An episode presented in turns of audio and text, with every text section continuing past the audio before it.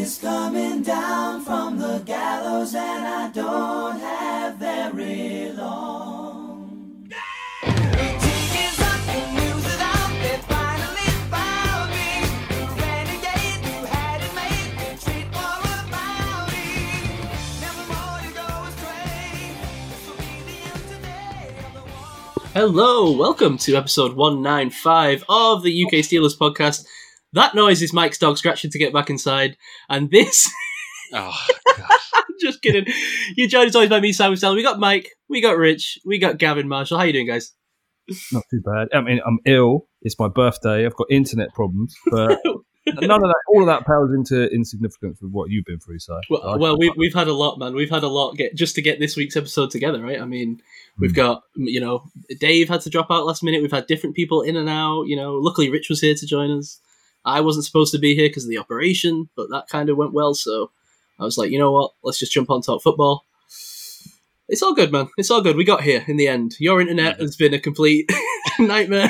yeah, need, You're currently like perched in your neighbour's like bathroom, right? Recording. Yeah, I'm, uh, the guy that my, my neighbour upstairs, neighbour Jay, that uh, sometimes takes a shower during the show, has stepped into the breach, and like, I'm now on his his internet. Unfortunately, it doesn't reach into my usual place. I'm now in the front room, so if I sound weird, it, it's because Anything could happen. Yeah, I'm Anything perched. could happen. But yeah, and, it's all good. uh, and God bless Mike looking after the dog. yeah. Out humping he's- his leg. He's yeah, the- no, no humping at the minute, and yes, that was him. Unfortunately, scratching. Great timing. I was, I was, I was going mad trying to trying to uh, mute the mic. Um, but no, Dougal wanted to wanted to have part, so he's currently getting bribed. Um, so he makes no noise. So apologies if um, there is random barking at some point. it's all good. We, we, remember the time we had Matt Audley on and, and like um, his dog was going nuts? That was great. I enjoyed that. that was funny. Have we had this before. Is Dougal named after um, the Father Ted character? Has to be. Yes, Yeah. Love it. Love it. yes. I've I- I've been told something about a magic roundabout, which I have no idea what that is. You That's never okay. seen Magic Roundabout? You're old enough for that. Oh, maybe not. Uh, it's probably not an Irish TV show. I'm old enough for that. Oh, fair enough. Maybe not. They, they made they made a film of it in like the mid 2000s. Go check that out. Uh, all right. all right. Well, this is an exciting episode, and this is why we wanted to get it done today because um, this is one of my favorite episodes of the off season. Is the um, ranking the position groups episode that we do annually now. This always causes some debate, some argument, and I think this year is a particularly interesting one. So we get into that. Uh, before we do, check us out on patreon.com forward slash UK Steelers podcast. Uh, as always, shout out to our beautiful, wonderful show producers this month Rob Ferguson, Mark Hanson uh, in absentia, Glenn Jones, Matt Audley, Joel Spencer, Steve Williams, Jason Bowdler, Ian Ferrugia, and Christian Robb. Just realised Oh I no! didn't. In, in the Didn't big set up his booth, sounds. I did. I've just got to plug them in. Could be one second. Hang on. Wait, I have sounds. I have sounds. I have sound.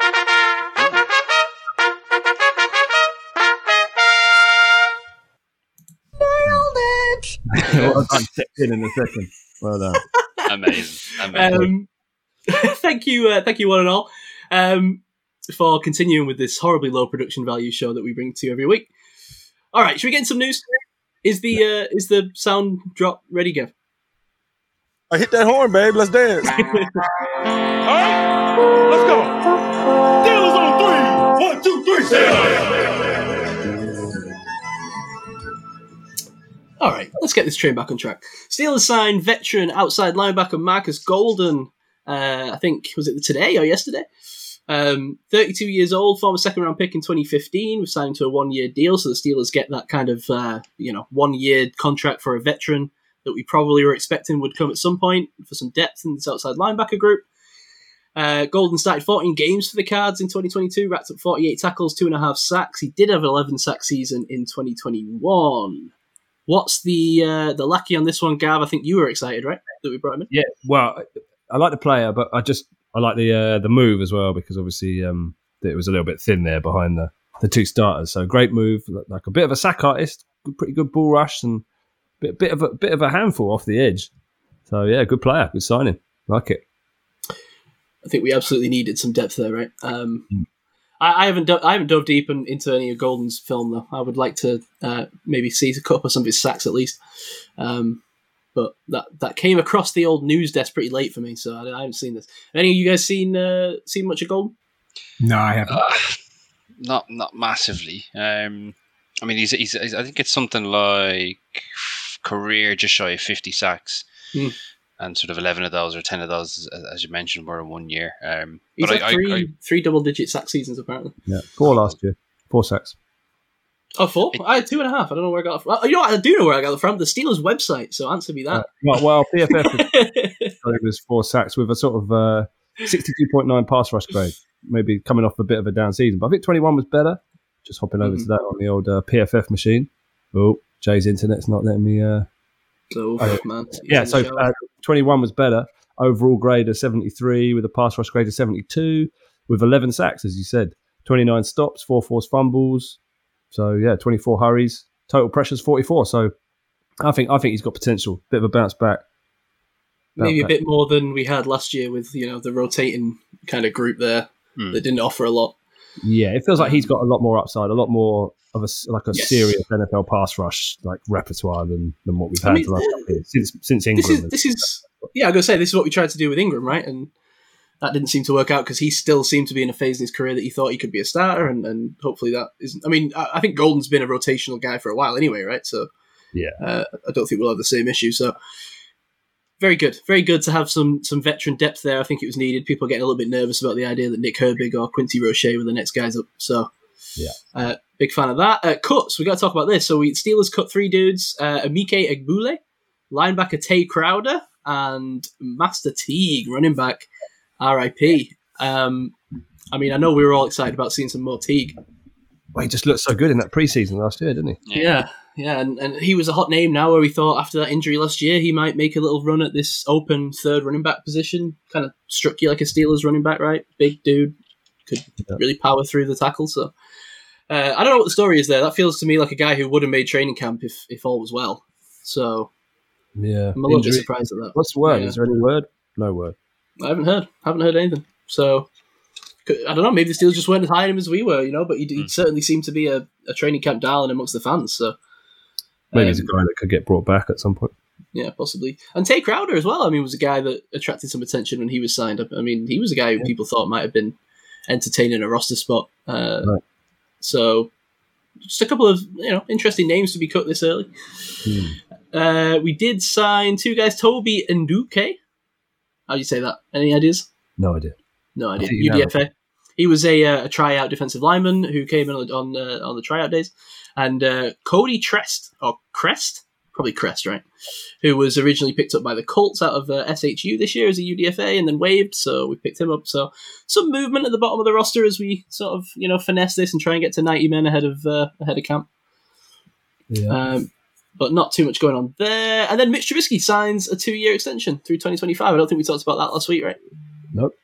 Or I mean- uh, I, don't, I don't think we uh, talked about Mason resigning. I think we did talk about Mason. did. last week, Okay. But um, yeah, more work being done on the QB room. Uh, I think some people were a little bit like confused when this news came out, but uh, it sounds like Mitch is a guy that they want around for Kenny as much as anything, and he's Yeah, obviously I a very tasty backup to have. No, I didn't think he was that. I mean, obviously, he didn't deserve to hold on to the starting spot all season. But when he came back in that second go, I Mhm. thought he looked he looked all right. He played well. I thought, you know, not Sure. um not enough to keep Kenny out of his number one spot, but as pretty like one of the best backups in the league. Surely he's got to be at this point. Yeah, PFF ranked him 13th, was it, or 13th or 15th or something, out of uh, 40 odd eligible QBs last year. Yeah, interesting. But uh, yeah, I mean, that's you know, and, and as well, if you look at the details of the deal, it's one of these things that you can get out of in any particular year. So I think this is just kind of shoring things up, and he's going to be. I think he's happy where he is, right? He's kind of finally accepted that he's maybe not going to get a starting job anywhere. He's not going to be able to compete for that. So why not stay somewhere he's comfortable with? Like you know, he was saying in the interview, right, that he's good friends with Kenny and wants to keep helping him, and him and his wife and his fiance are both friends. So seems like a match made in heaven with Mitch Trubisky there, so that's the one too. And then I, I sometimes wonder what the dynamic the dynamics are in that room though, right? Because Mason never seems to get mentioned by anyone else. I I know that we make out that, that this whole Mason narrative is made up, right? But no one talks about Mason Rudolph even in the locker room. What, like, does he just sit on his own little table to the side, away Um, from Mitch and Kenny, who have like a little in group? that, that was a new thing last year, right? Because before previous years, there was a bit of buzz around some team wanting to sign him, right? Like a sort Yeah. of one of the more desirable backups. So, I mean, I, I think what it says is that the Steelers have got one hell of a QB room. I mean, Mm. maybe, maybe they haven't got the best QB in the league, but I think they might have the best QB room in the league. The depth is there, sure, absolutely. I, I, I think with the Trubisky deal as well, he was due te- just over 10 mil on the salary cap, and the extensions reduced that to just over six. Hmm. So we've actually made a little bit of cap room by the restructure. We're clearing space for old Highsmith. The old That's what I'm- Highsmith that's what I'm signing. thinking. It's coming. Yeah. It's coming. And we've got uh probably like I mean, I think we were at eighty six when we made those three cuts and then the signing of Cody Tress would have taken us to eighty seven. So I think we've got either two or three roster spots open as well. So keep an eye on that. Oh, and then obviously we've signed Golden, so probably two roster spots open. Um so there's still, you know, there's there's money to be moved, there's positions to be taken. So, you know, keep an eye on the Steelers here late in the free agency moves. Um all right. Is there any other news before we get to the main main event of the I think show? Jim Brown fucking. Oh, of course, yeah. Um, uh, sorry, I was distracted by that noise, whatever that was. Um, I don't know. I mean, obviously, none of us. I mean, I know Jim Brown better from movies, to be honest, rather than Mm. uh, than playing. Obviously, highlights, but uh, I mean, is he the, is he the greatest player to ever played? I mean, it seems. I mean, obviously, there's some contro- controversy about his life and things that happen. But I mean, what a player! I mean, he was before your time as well, wasn't he, Rich? Yeah, yeah, he's before my time. Yeah. So, But I, I mean, I know I knew a lot about him growing up though, because he was, you know, he held that rushing title till I think Payton broke it in what was it, eighty four? I think Yeah. Payton broke his rushing title. So I mean, he was very much known. If you followed football, everybody knew who Jim Brown was. Yeah, I mean, he's, I think he's certainly for like my dad's generation. You say who name one American football player, my dad would go Jim Brown. You know, but that's more because of the movies Mhm. than watching the sport. You know, I mean, some great movies. Um, I don't know. If, you you ended up watching any given Sunday, didn't you? Say after all, I did. I did. yeah. I mean, great performance in that. I mean, really, yeah, yeah, really with with Al Pacino. At the bar. Yeah, but um, uh, Running Man, Mars Attacks, Ice Station Zebra, Dirty Dozen. Some great movies, man. More prolific Running- than I realised. Yeah, loads of movies. But uh, yeah, I mean, there's not much to say. You know, there's loads of people saying loads of things. If you want a good, a proper sort of, uh, you know, obit, there's loads out there. So probably go elsewhere. But just wanted to not tip the hat to him, really. Absolutely, yeah. Did you listen to the? Uh, it really gave me a surprise listening to the around the NFL, the end of the episode. You, you listen to that? I did. I remember listening to it the first time round as well. See, now that even that was before my time. I hadn't even got to them then, and, and I could not believe Matt Sessler's voice. What was going on there? I know. I, know. So I used to think, oh, it's the, the, those nerds on the end of the DDFP. that's crazy, man. Yeah, that that was that must have been just before I started because I think when I got in, it was like the very very early days of when they had their own feed. Right. Um, but I, I would, I, yeah. So I wasn't even there for the uh, ATL debate club days. So yeah, well, because there was a period before that where they were just guests. They'd come on and be guests. Yeah. And then they were Yeah. given their own show with that intro music, which was hilarious. Uh, anyway. that's- that's- anyway, yeah. Just call it. Okay. Do before before we move on to the main event, and I suppose this is typical of me to say this, but do we want to mention the Steelers and Irish link by any chance? I actually did it's forget. making the call. I literally did forget, but but please, please go on.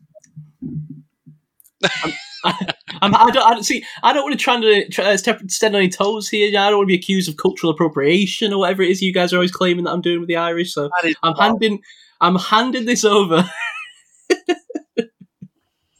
Go on, I'll, I'll take the reins. So, as, as as most people know, was it less, less than a year ago the the sort of global markets program Yeah. started, and, and Yeah. every franchise.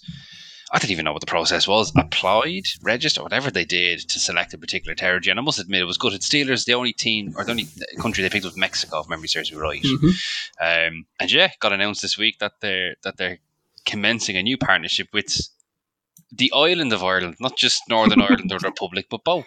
Um, I mean, there, there was I was messaging a few lads on on some of the um, the Irish NFL pods, and like they were saying the the buzz around the press conference today at Croke Park, which is sort of the largest sports stadium in, in Dublin, well in the country, is that it's a case of when, not if, the Steelers Wow. are going to be playing a game at uh, at Croke Park. Now, interesting, Croke Park holds fifteen thousand more than than Heinz Field.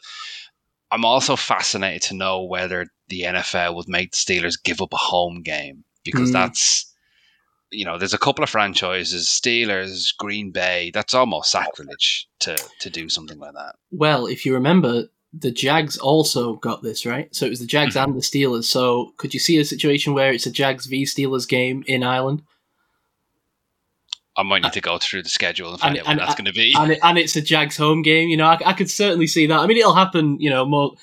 It'll happen at at some point, right? Because I think we play them this year, but I- I'm not saying obviously it's not this year. But I just mean, you know, they're an AFC team. It'll happen. Hmm.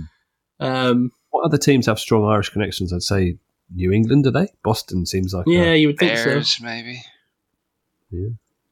New But York. I, I Even think New York, the- yeah, Yeah, I suppose, but I think the Rooney link is is, is is the the big one. Yeah. Um, yeah, like the it, it, that's the clear the clear as day link. So Oh, it's uh, great. It's great news. It's great news. Yeah, what I was going to say, aside from playing games, what does it actually mean? Is it I genuinely have no idea. I, I don't actually It- it's a focus thing, right? It's a focus Hmm. thing. Whenever there's any NFL events, th- these teams represent them in those countries, right? The draft, right? You see all the you see all the teams like LA's in Mexico hosting picks, right, and blah blah blah, and they throw parties and events over. It. That's really what it is. They're just, they're just trying to grow um, fan bases naturally in these areas by sending specific teams over there and making them like little hubs. So similar to what the Jags have done, really, in the UK. are, But are the the tra- Steelers uh, attempting to reunite Ireland? And it's not often that the island of Ireland comes up as like an entity in itself. It is I'm a bit on. interesting, yeah. I'm all for it. Um, Yeah. Who who knew that it would take uh, Kenny Pickett and the boys to uh, to shore, shore up all that all that history? you know, far be it from the Rooney family to shy away from dealing with major political issues. Um, no, it's good, man. I, it's strange though because now I, I don't want to put my foot in it here, right? But the UK includes Northern Ireland, right? Am I am I correct in this? And doesn't Yes. isn't isn't don't the Jags already like isn't that already a thing in the UK? So what, just strange to me. Like why why would they not just do Republic of Ireland? I don't know. Uh, Funny, I did wonder that as well, but I, whatever it generally means, if it improves the chance of the Steelers playing on Yeah. the Steelers that, that's that's all I care about. Like genuinely, and and trust me, I will be trying to move heaven and earth to announce a Steelers sixth round draft pick next year. Oh, you sh- it should be you. I mean, who who who should be ahead of you in the list? Yeah, I mean, what, you know, the, the, I'll the stand. I'll stand there topless with my The- Steelers tattoo on me tit. Is there a more prominent Irish Steelers fan than Mike? Duquesne connection. I mean, come on. Yeah, yeah. It's all there. And he owns a football club in, in Ireland. The connections Oh, everywhere. uh, never mind. Uh, go on, go on. Is there a Bray Wanderers update up the Seagulls? It. Uh, my uncle is no longer the owner. Oh, come on, mate! Sold it some time ago. Um, I remember that. well, he still owns them in the, in our hearts. I think. We'll take that. All right, let's roll on anyway. I, I tell you, I tell you what though, if if the Steelers do play, the Steelers and Jags play in a couple of years in, in Ireland, we are definitely all going Oh. to that. Um, Moving heaven and earth. there will be no uh, yeah no excuses for that one.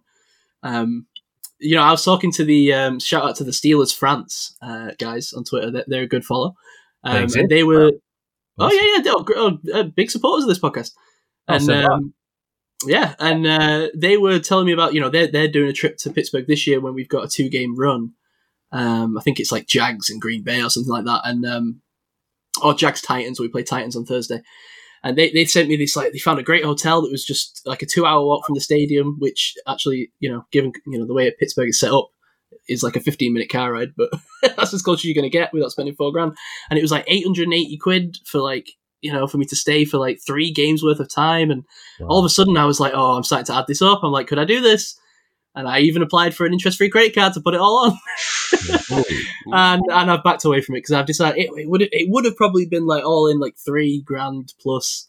And I just I just ain't got that money right now. So Well, d- depending on numbers, lads, we can stay with some family of mine in Pittsburgh. We're all right. Digs All right. are sorted. well, I tell you, okay, so yeah, well that's a good point. So I'm gonna hold off for this year, and then maybe we can arrange something, uh, you know, as a group in the coming years. Oh, it'd be great crack. Anyway, let's roll up. Uh, positional rankings. Let's go. We do this every year. Now, Gav, sometimes when we do these repeat segments, I, I try to dive in and you tell me you've got some like information about the previous time we did this. Is that the case this time? I do have the I knew it. 2022 combined scores. See? So, I, I'm in his head. I'm in his head. Well, you, you know me by now. um, last year's rankings, we had the despite Kets putting the wide receiver, the wide receiver group was still top number one. Then we had the safety group, then the edge group. At four was the D line group. At five, we had the running backs. At six, the tight ends. QBs came seventh. Eighth was the quarterbacks. Ninth, the inside linebackers. And at the bottom, all the way down at 10, was the O line. Mm. Do we feel that? How do we feel that shaked out over the season? I think I think O line being worst was probably correct. Uh, How do you feel about the the wide receivers at top? That that was the thing. Is the offense didn't play into that, right? Um, but they certainly didn't live up to the top position. Well, there, there was the Claypool trade, obviously, which changed Yeah. the dynamic a bit. Yeah. Pickens was a nice surprise, season one. hmm But then DJ had a bit of a down year. Yeah. Well, only a, da- only a down year in terms of touchdowns, wasn't it? Mm. Still think it was a productive year for him. I, I don't know that you could argue the the receivers were one though. Who would you put at top then? Well, we'll get to it.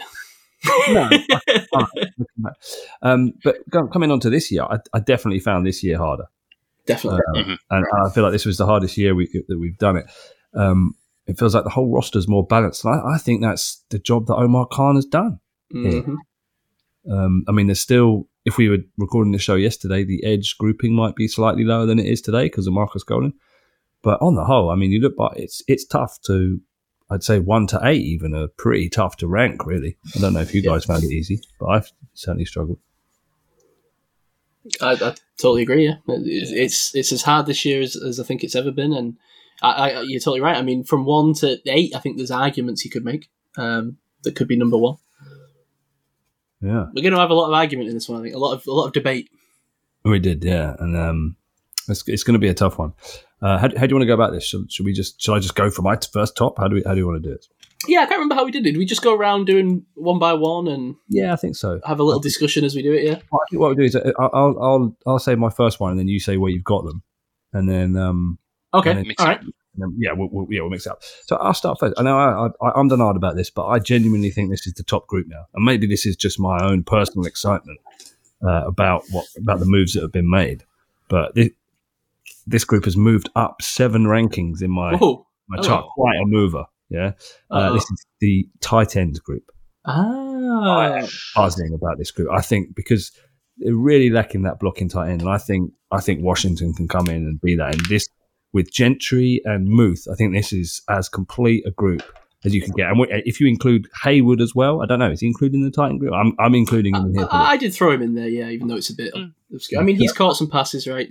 So Uh, this is this is a good group, and on top of that, because I look, I like to look at the sort of cap impact. It's a five point five million dollars they're spending on this group, so very cheap group. 29th in the league, two point four seven percent of the cap. So to me, that is a fantastic value that they're Mm. paying so little for this. And so for me, yeah, they, they were one. Does anyone else agree with me? Where are the tight ends there? anyone got them at one? Nope. No, no. Anyone got them at two? Nope. Okay, I have them at two.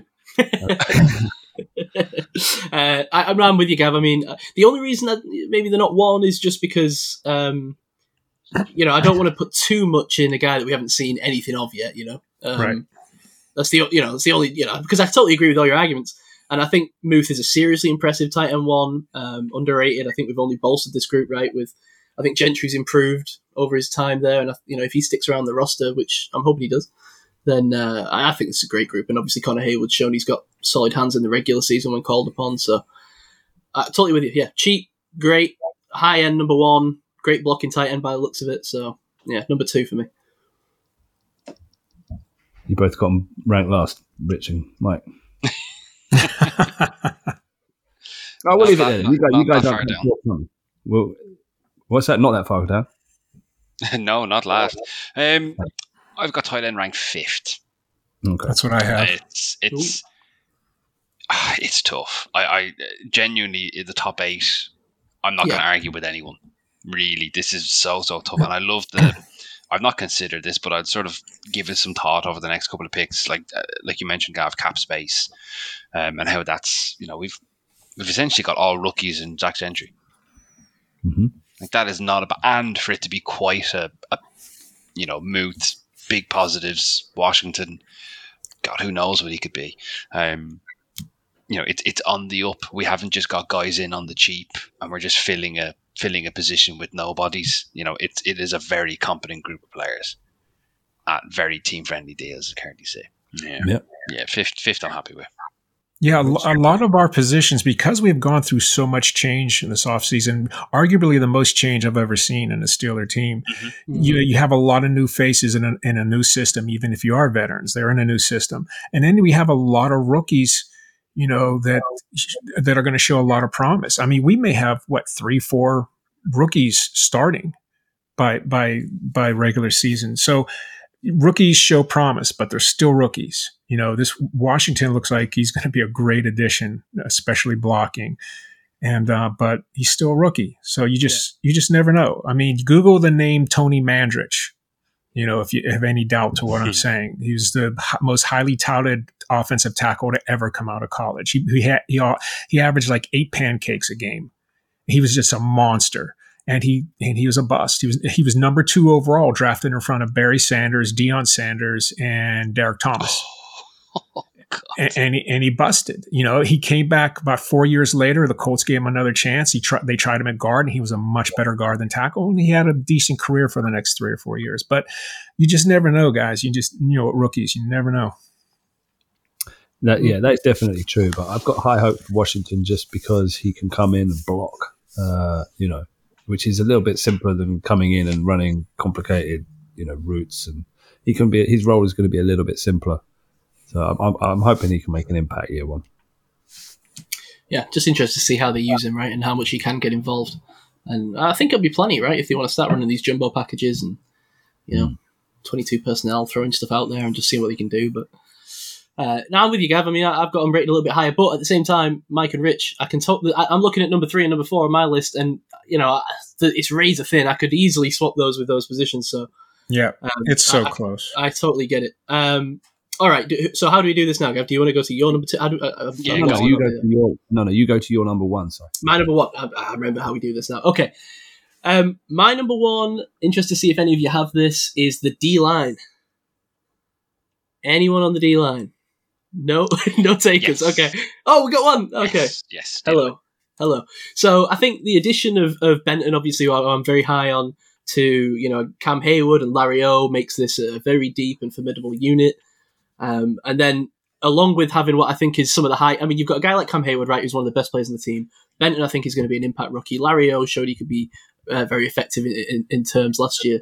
And then you've got, I think, some really good depth here, right? Both um, old and new faces, you know, that are going to be fighting it out to make this, I think, one of the more competitive groups for places on the 53. I mean, you've got uh, like Adams, Leal, Loudermilk still there, and then new faces like um, Armon Watts and Breiden Fehoko that they brought in. So there's a lot of depth here as well that are going to be competing for a place. And I think when I was looking at it and I was like, right, what's the best mix of elite talent at the top and solid depth? I thought this was it. Yeah, I, uh, you look at someone like Philly and, and, and where are they dominating? It's it's in Mhm. the trenches and being able to rotate, and I think that's been potentially a flaw of ours for a couple of years, where we've you know injuries and stuff like that. Have, have you know Tyson Alualu been injured for over a you know a season and a half of the last two years, sort of hurt us with that having that extra body in there. But I could see Leal taking a step.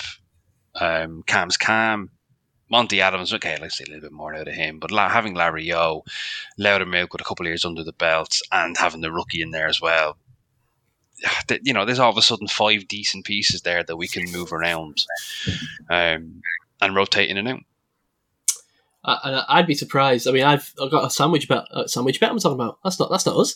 Uh, kebab bet on the line that Loudermilk doesn't make the 53. I, I, I know. Yeah, I'd be surprised if um, you know either Armon Watts or Brandon Foko doesn't take that spot on the D line, and maybe Adams doesn't make it either, and both of them make it. So I think it's going to be competitive. Where you got 'em, Rich? So Mike has D line too. Mhm. Yeah. Okay, I'm just keeping track in case no one else is. I am, but you, you go ahead. Oh, you are okay. I'll stop then. Um, I got uh, Edge. Oh, And- sorry, I was going to ask where, where you had D line, Rich. Sorry, just for just for Oh, D line. Uh, D line is four. Okay. Okay. Cool. Why, why, why, are you not putting them first? Just out of interest. Like these guys It's it's so close, but I think eh, I think you know, and, and you were dealing with your internet, so you didn't hear this. We were talking a little bit about it, and you know, the the criteria is kind of like for me, the way I looked at it was we're we're balancing starters with depth. Like we're not just looking at depth. We're not just looking at starters, which I did one year. If you guys remember, I just looked at starters, but we're balancing that. But the way I look at it is, if if you even have a warm body at, three and four, if you have arguably the best tandem in the league, like these guys could easily both make the Pro Bowl this upcoming season that's just to me that's the strongest position on the team. I, I think it's for me personally, it's a no brainer for me. I, I that's the only one I, I, got easily for me. The rest of them I had trouble with um, all the way down the line, but one I, I think it's it's edge. Sure. Uh, just for me on, on the D line, I, am with you, Rich. I've got I've got them down at four, uh, which is a down two spots for me on last year. The reason being, I mean, obviously I love Cam. You know, I, I, I, like I like Larry O, and, and I'm excited for for Benton.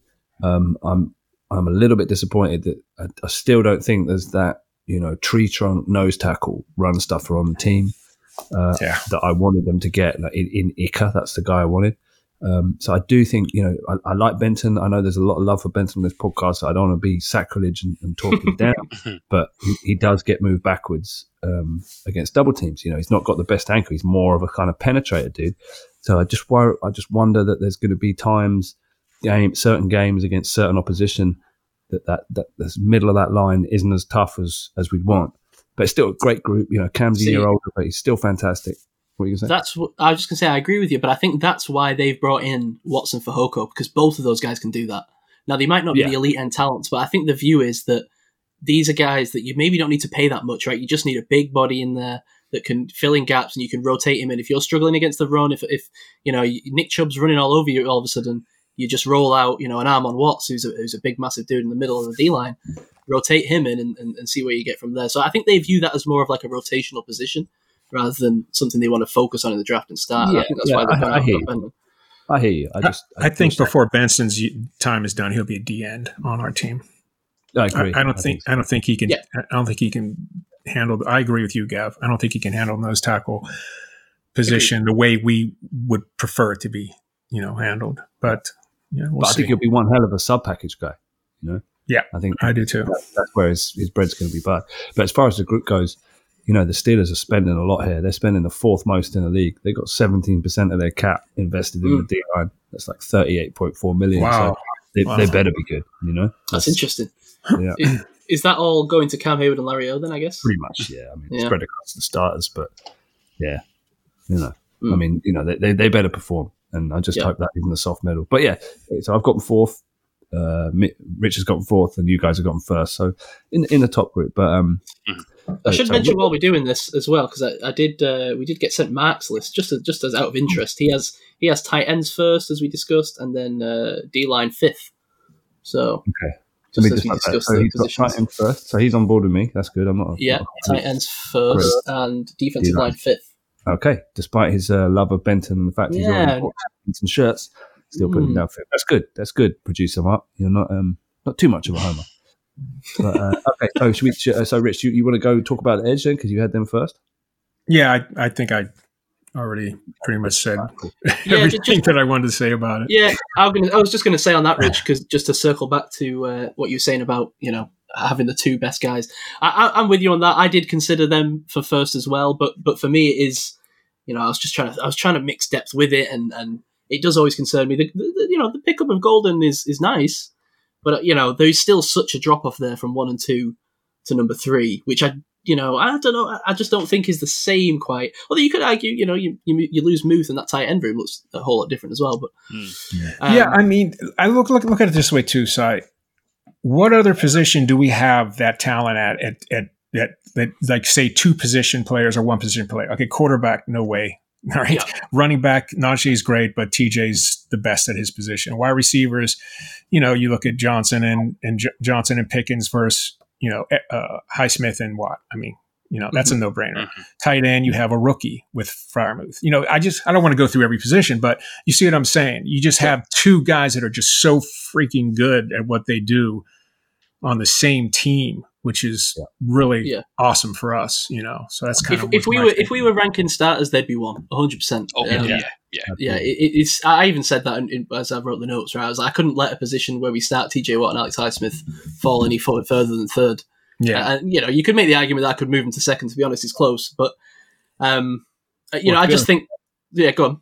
I was say I, I had Edge fourth and D line Okay. third until today when Golden signed and I flopped him. Ah, you, you, you bumped him up one. I, I was so worried about that lack of depth. That was really hurting them. But you know, I, I think I think maybe obviously I'm viewing Benton a little bit higher maybe than you two right now, and, and uh, you know with, with having Larry O and Benton in that three that group of three there, I'm, I'm excited about that enough that the, the depth that the D line has that the Hmm. edge doesn't pips that for me.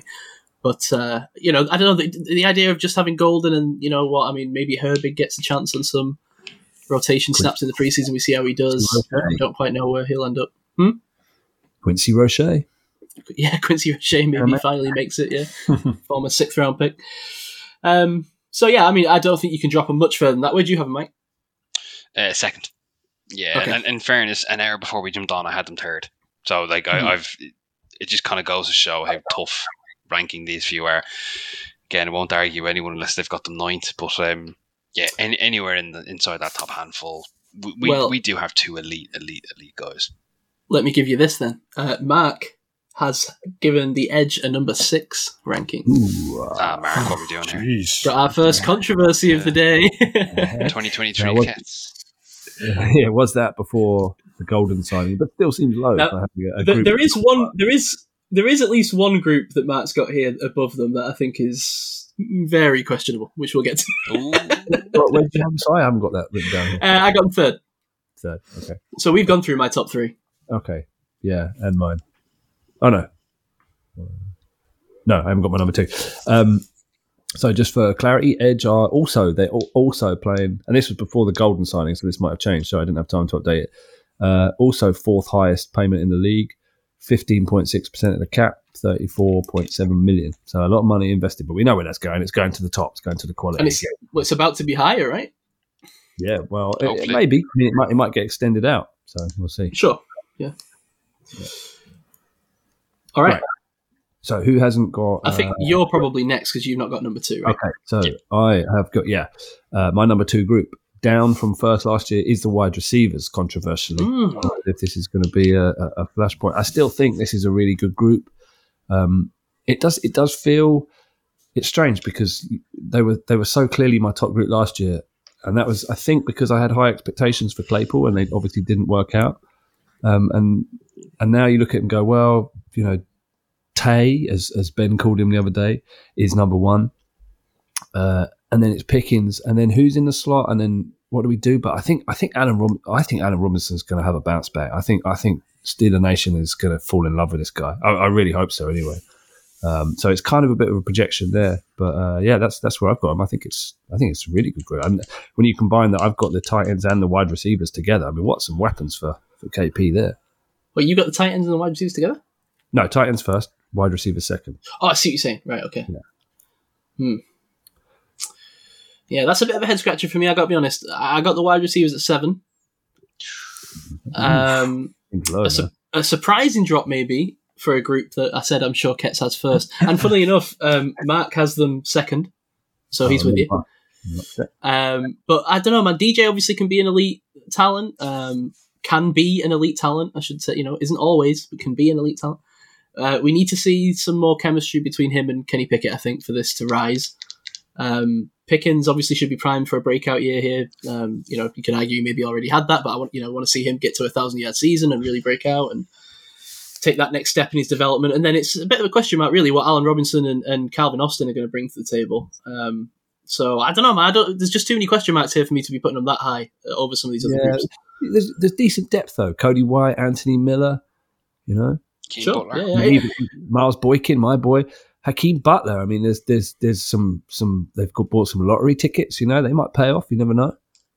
It's it's not a bad group, certainly not a bad group. But I think this just go. I mean, th- this was like the group I was saying where you could kind of go one to seven, where I can understand arguments for them being you know mixed up. Hmm. Um, but I, but I just you know I think there's just more question marks with this group than there is maybe for the groups that I got ahead of. I'd say there's no like elite player in this group like there is in some of the other ones we've talked Yeah. about. Maybe that's where Sure. it's getting dinged on your rankings. But I think as a room, I, I like the the strength throughout. Yeah, I'm in agreement with you, Gav. So where you, where you got him, Mike? Uh, third. Oof, Yeah, wow. they were next up. I I'm fascinated to see what Allen Robinson is like. It's- I mean, what is he? Wide receiver, two and a half, three, three. We assume. Uh, you know, we all know in his early years the questionable calls he had in terms of the QB room, and then in the Rams it was Cooper Kupp getting 110 percent of the balls and Robinson sort of being that Hang on a minute. What, what wasn't wasn't Cooper Kupp injured for like the entire last that half of the season? No, season before. Season before. Oh, was he here for this last season? Uh, no, I The don't- with the talking. Bears, wasn't he? He had He's been on a collection of bad teams. Wait, he was on, he was on the Rams last season, right? Last Mhm. season. Yeah. Yeah, and then Cooper Kupp was injured for most of that season, right? No, it's about halfway through. Yeah. So what was he doing? Um, well, I mean, it, you know, sometimes it doesn't always work out, right? But you you look at his PFF grades over. I mean, he started in 2014. He's had it's been sort of 69 up to 88 all of his career, and then the last two years has been 66 and 65. So it's, it has been a drop off. Now, is he washed? Possibly, but you know, maybe maybe new surroundings where he's not got much. Exp- I mean, look at the way we're talking about him. There's no expectations here, so hmm. I think I think the breakout is is primed. Personally. Yeah, ag- again, as I say, wide receiver two and a half slash three.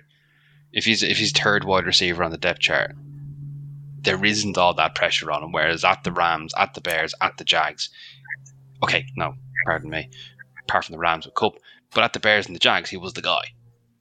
He he was wide receiver one. He hasn't got that pressure on him now. And he, you look at some of his stats. He's got one, two, three thousand yard seasons. One of them was fourteen hundred yards with fourteen touchdowns he's got it in the locker, but he doesn't need to be that guy for us. And, and may, maybe we are an offense that doesn't have the inverted commas true wide receiver one, um, but we've got enough weapons, and I think he's going to get his fair share. And Gav, you mentioned some of the other guys, Butler, your boy, your boy Miles Boykin. Um, Big guys, right? yeah, yeah, Butler's six five. I mean, Yeah. these yeah these aren't these aren't small fry. Big target weapons. Oh, There's enough there to keep us interested, one hundred percent. So yeah, I, I think a three. It, this is definitely one of those we've already mentioned about. Do you look at the top quality, or you are looking at depth across the board? This is definitely depth. You know, we without having that elite, elite, elite man at the top of the list. Interesting. Where, where you got the wide receivers, Rich? I'm with you. I got him number two. Before they picked up Robinson, I would have had him four. But um, you got to remember too, Si Stafford was hurt last year too. Their their starting quarterback, and even when he played, he didn't have Sure. that good of a year either. So he didn't have you know he didn't have the greatest quarterbacks thrown to him last year either. So I I'm I'm counting. I'm with I'm with you. You Gav, I'm counting on Robinson to have a bounce back year. He's a very talented receiver. Um, and I, I think it's possible he could fit in really well in, in our system. So, you know, we have, I think we still have Boykins, right? Yep. Yeah. I mean, and he's a, he's a good, good piece too, a good depth piece. I mean, we have a ton of depth, you know, it's, you know, it's kind of like your reason for not rating edge higher. You kind of forgot about it with this category. you know, you know what I mean? Cause it's very deep. It's, it's the deepest position we have. Yeah. Uh, yeah, I mean, uh, the thing is with wide receiver is I'm looking at impact, right? If it, I'm trying, trying to think how to put this. If if TJ Watt goes down, right, and we go down to Marcus Golden, I'm concerned. I'm equally concerned, to be honest, if we if uh, DJ goes down and we go down to Miles Boykin. I understand that the depth sounds good, but That's that's not the guy. It would be Calvin Austin, surely. whatever it is, right? I, but you know, I mean, I'm, I'm not so high on the fourth wide receiver that I'm like, yeah, you know what, the depth here is such that Oh. I, I'm not too worried about one of our starters going down. I, I'm still worried about it. So, so maybe I don't view the depth in the same way as you guys. I don't know. Mm-hmm. Um, but I don't know, man. I think you're, I think you're also putting a lot into all of you, into Allen Robinson, just assuming that he's going to walk in and just be a beast. You know, from a guy we haven't seen have a good season in three years. Yeah, well, know. you know, like we said, there's a lot of assumptions this year. There's a lot of new faces. There's a lot of rookies, and there's a lot of promise. you know, th- this, Yeah. these guys show promise. You know, even even um, Kenny Pickett. There's a lot of promise there. You Yeah, know, he yeah. showed promise. So, you know, we'll see. But you know, point taken. I, I, I couldn't argue. You know, I, I, I hope you know. I I hope that um that Robinson comes in and you know straight away is a factor. And I'm not saying he won't do, but um I just didn't want to like you know put that into the rankings as being like a, a certain thing, which I felt I would have had to do for this to be you know getting into the top three. Um, but anyway, we've, we've talked enough of this. Well, just in terms of their posi- their spending league wide, they're they're bang in the middle. So the, Steelers Okay. are spending the fifteenth amount in the league on this group, thirty point six million, thirteen, just just under fourteen percent of the cap. So the amount of players they've got, the quality they've got, I think that's pretty good. Yeah, and and the thing is as well, if DJ shows up this year and has you know a, a, a good season and bags a few a few touchdowns this year, and George Pickens has that breakout year and goes over a thousand yards, then I got no problems with this group being in the top three. You know, it's it's. The other thing is that I, I view this offense this year as being that they're definitely looking to focus on the run game, right? And uh, you know, are we going to see a big passing offense out of this team this year? I don't know.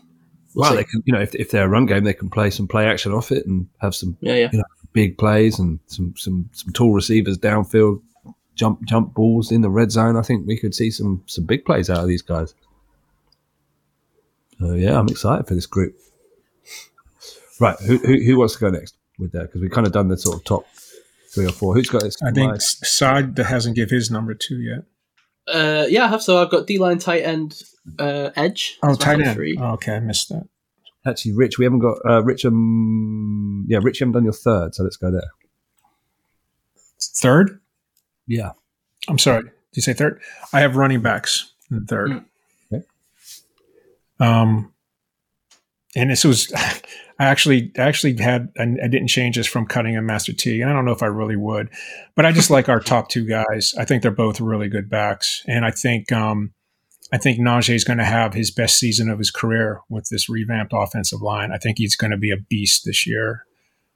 So, I, I mean, I couldn't argue anywhere in the top five, but I just felt third.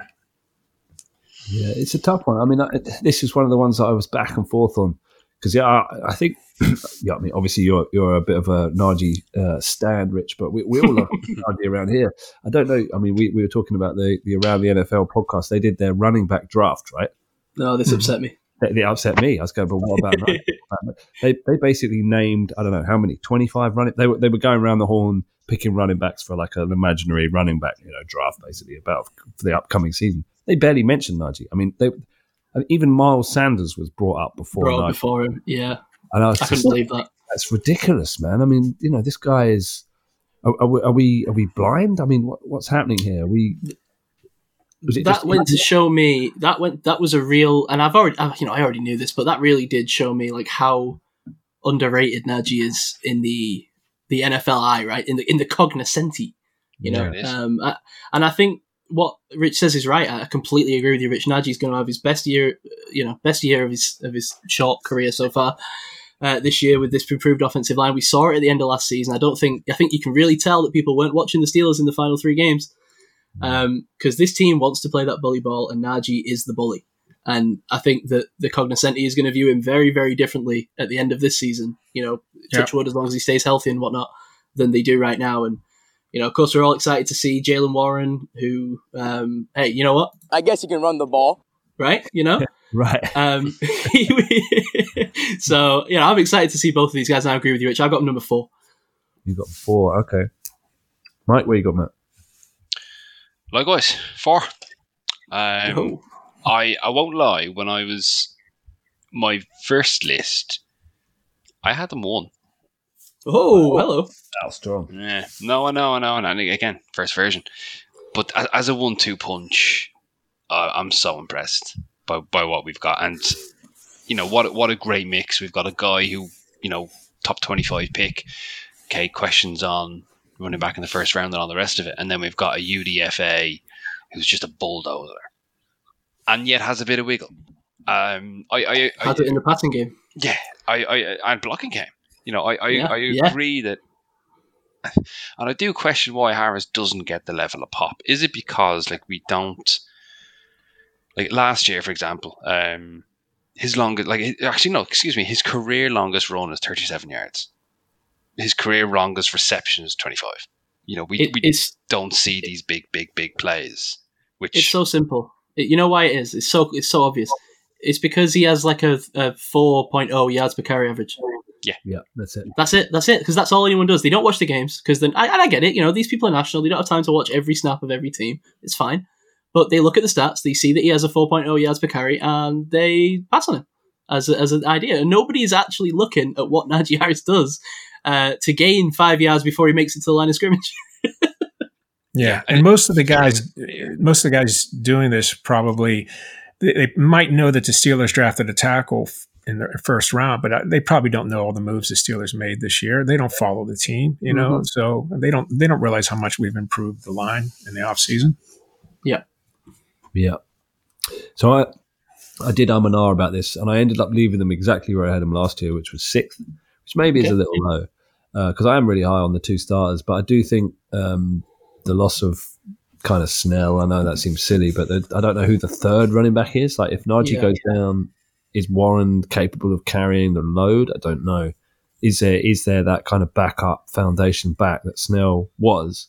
I mean, he's still out there. Maybe he'll come back in tomorrow, and this will all be blown up. But that was that was like I really struggled with these kind of top like four, five, six kind of rankings. So it kind of pushed him down a little bit, and I'm not so satisfied with that third man.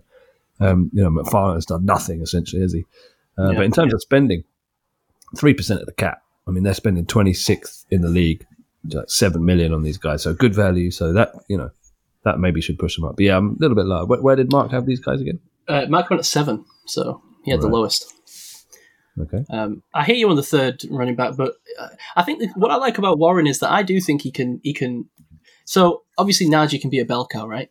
But we'd prefer him to, to have a little mix in of Jaylen Warren to keep him fresh. But I think if if anything does happen to Najee, I think Warren's capable of carrying you know more than half of the load. So if you bring in a guy who's like a bit you know a Master Teague type, right? You know, a guy who can just run up the middle, a big bulky dude, a north south runner. I think if you mix him with a Jaylen Warren, I think you've still got a pretty effective uh, running attack. So and, and those guys can be found, right? So Has Yeah, anyone signed Benny Snell? no, he's still out there. Uh, they're probably going to end up signing him. But we gave his number up. away, Rich. We gave his number away. What does it mean? Yeah, well, Okay. Yeah, maybe I'm a little bit low. I, I think I think six is perfectly reasonable. I- Like I say, it's so close. It's razor thin at this middle group, so I don't think it's crazy. I don't think it's crazy at all. I do think wide receiver at two and three is crazy, but you know we've, we've had our piece on that. Um, all right, who you haven't has- got. You haven't got. Sorry. Who, who we got fifth? Sorry. There you go. Who have I got fifth? Okay, at the fifth. Now, you know, I played around with moving this group even higher because I kind of wanted to have a bit of a hot take, um, but I ended up settling at fifth, and that is the O line. Oh my god. Um, is this still a hot take? You think? Um, I just love the off-season overhaul we have right here, and and we've seen a steadily. So basically, look at it this way, right? We have me merely a steadily improving Chuks to be the only surviving starter from that awful O line we had two years ago. He's going to be the only one left, right? After uh, comes in, we obviously Herbig solidify the guard spots. Um, you have uh, Jones coming in at left tackle. Should be huge for this group if they can gel quickly. And you know, I, I know maybe we can get onto Mason Cole of it all in a minute, but I think we've got pretty much fantastic depth across that line, except maybe arguably centre. But you know, uh, there's some of these guys that have some position versatility to them as well. Um, so I think that this group could be much higher than even this next year. I mean, would it shock me if we're talking about the old line being, dare I say it, you know, number three, number two, number one this time next year? Could be. I could see it. I could see it. So I'm excited about what they've put together here. I think it's like I think this is the emphasis of the plan. I think if you ask the Steelers, you know, what are they really trying to do right now in in you know in the draft and free agency, it's build up both sides of this line, D line, O line. Um, so I didn't want to really drop them too much further because I like the moves they've made. And admittedly, the question mark here is can they all gel together and will we see this all work together and Yep. will the run game come together? But, uh, yeah, I That's like, I the like big thing.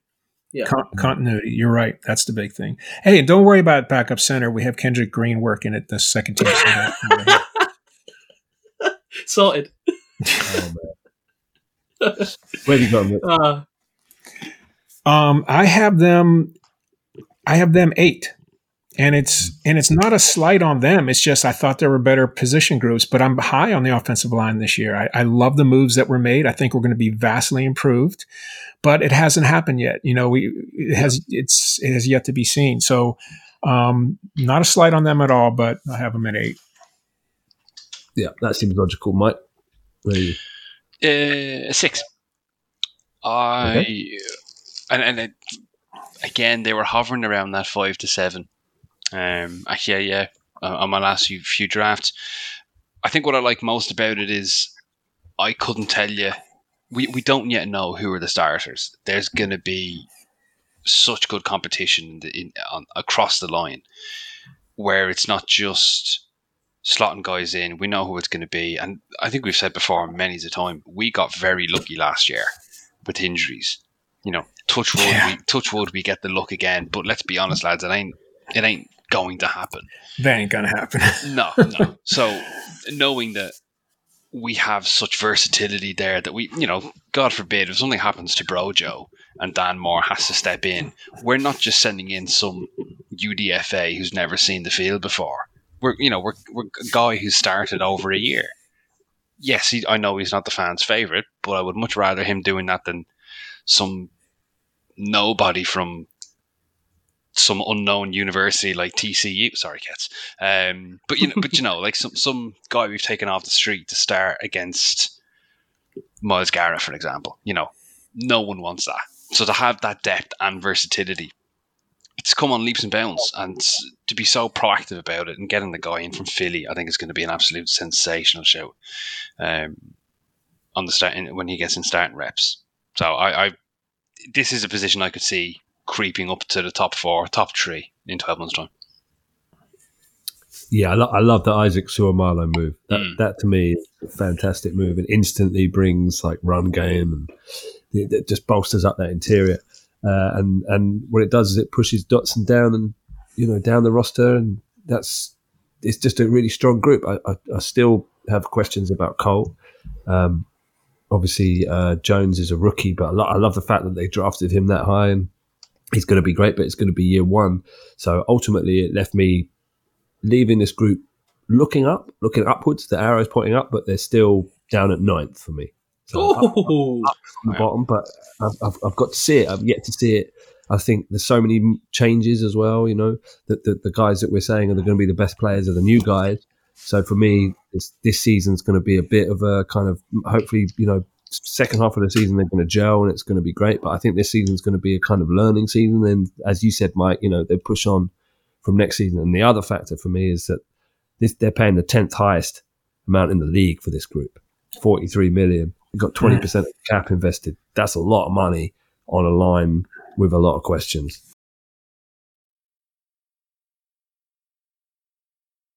Did Mark have the O line group as? uh, Mark had the O line group at eight. Okay. Yeah, Mark. Wait, no, wait, no. I tell a lie. I tell a lie. He had him at four. Sorry, I made that up. I don't know why. Four? Okay, me and Mark. I misread it. um, yeah, he's has him at four. So he's actually higher than even than me. Wow. Smart man. See, and, and I got to say, I got, I got, Gav. I think uh, I could, if you'd have said eight, I think eight is the floor. There's two positions I think that are inarguably worse than the O line. So Okay. Well, I, think I know what that is. I think I know what that is. But I've got high hopes for that group. Anyway, okay.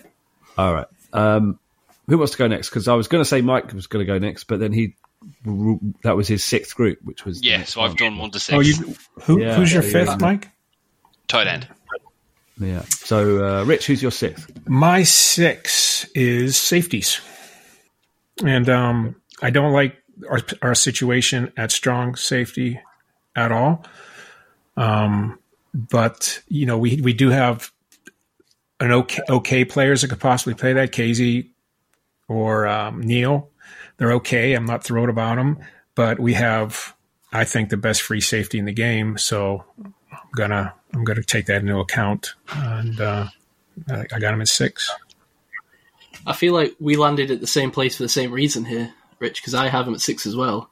And I wrote, I was like, you could argue that Minkah alone means this group should be higher, but I said, if I'm honest, I don't love that we let Edmonds walk, and now we enter this year with likely Neal starting at strong safety and Kazee doing something.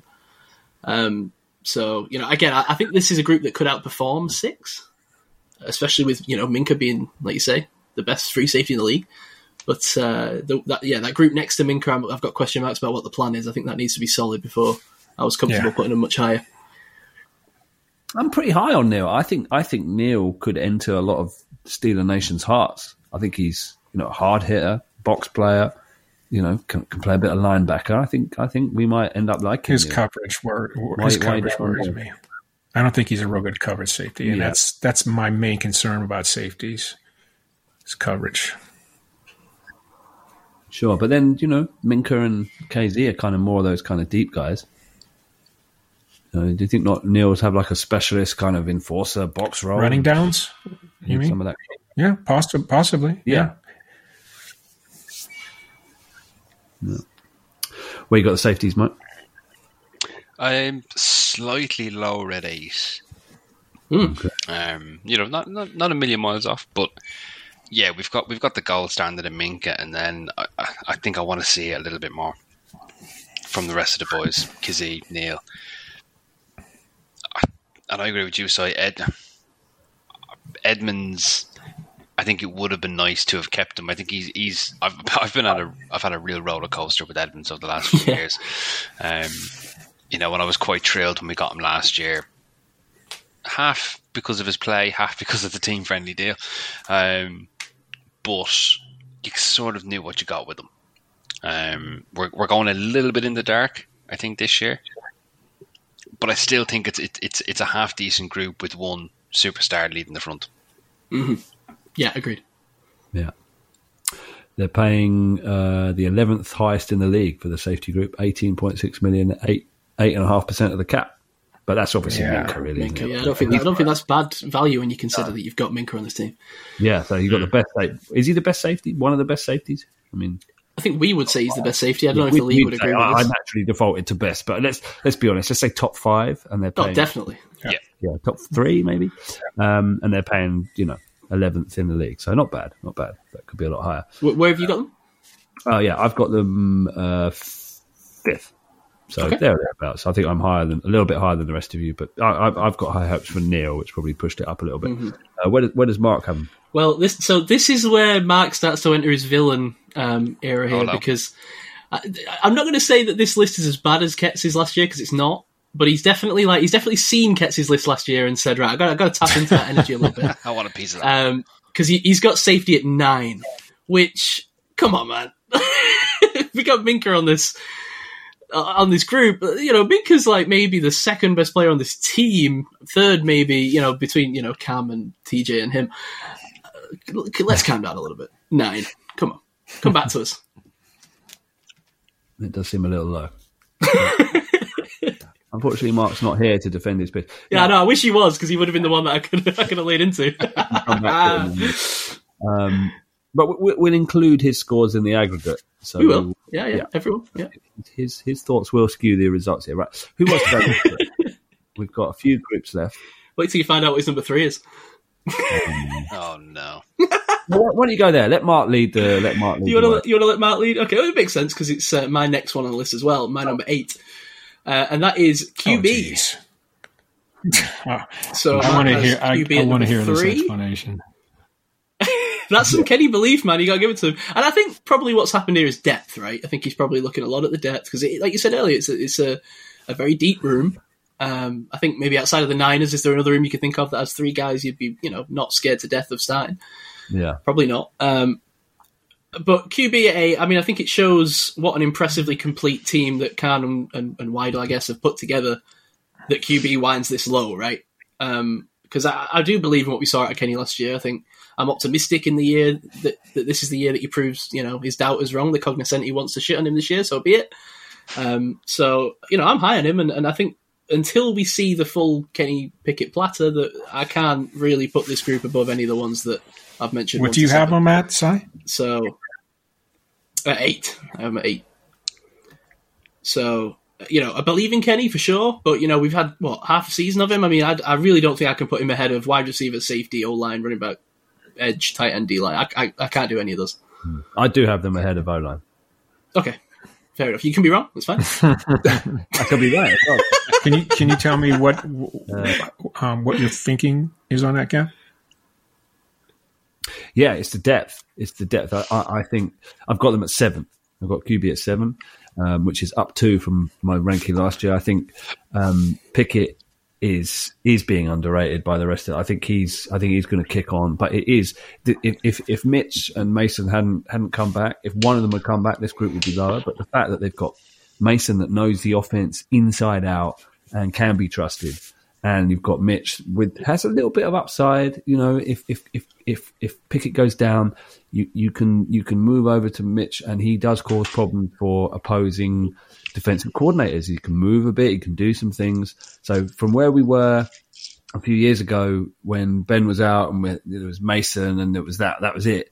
This is a much stronger room. I think they're going to go together this year and they're going to help each other. And I've just got faith in them. And when you, they're, you know, they're, they're not paying that much. They're paying six and a half percent of the cap. That's 16th highest in the league. That, that shows you actually the QBs, the lot of QBs on rookie deals. Um, only, only 14 and a half million they're invested in this group. Cheap group. They can cut anyone. Obviously not going to cut Pickett, but move on, you know, from, from, from this. And it's just a, a room that's set up really well. So I think, I, I think it's quite a good, so I think seven is fair, but, um, tell me I'm wrong. Well, I have them at nine, and and it's mostly because Pickett hasn't proven himself. You know, he he he's he, you know it's just a small sample size, of course, but what he did in that season, the best thing to me he did last year was he showed great poise under pressure, and he showed when they need a touchdown, he can drive them down the field and get it. And I think that's a big, big thing. I think that's really important.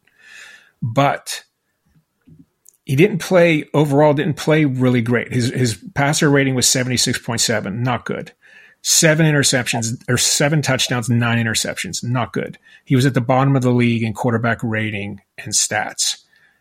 So he just hasn't proven himself yet. I, I have high hopes for him. I'm not trashing kenny pickett by any means.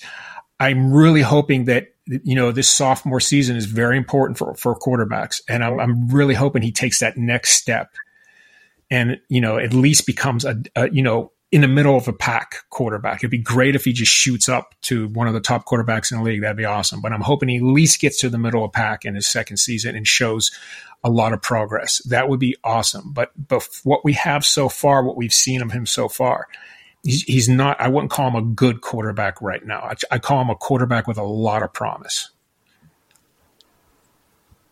Yeah, that's fair. That's definitely fair. I mean, I think how he finished those those comebacks and you know playing from behind and those those late drives, I, I've got high hopes. And you know, seeing what he was in that final season in college and in the preseason where he looked you know, we're obviously playing against lower opposition, but at that point where he had, he was just carving up defenses at that kind of intermediate range, horizontal kind of offense, you know, hor- horizontal uh, spread game where he's just intermediate passes, picking picking the zones apart, and standing in the pocket with authority, and and's got some wheels when he wants to. I, I, I'm I'm really got high hopes for his sophomore season. I could be wrong, but I, I do think he's going to kick on.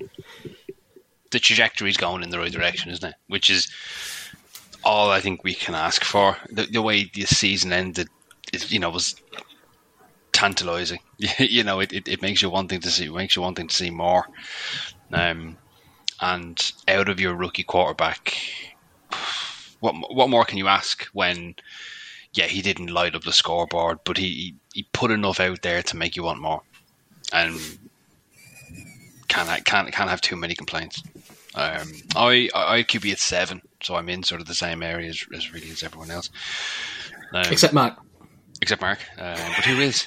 Um, Cats, probably. poor, poor cats. When he gets out with the Amazon rainforest, uh, we'll, uh, we'll we'll have to. We should have updated the list on Cats, right? We've discovered that he's working like maybe for the MI5 or something. He's somewhere deep undercover in Germany. He came out of hiding this week, and now he's at a Black- country concert. He's behind enemy lines. In I think he might have been responsible for the attack on Belgrade.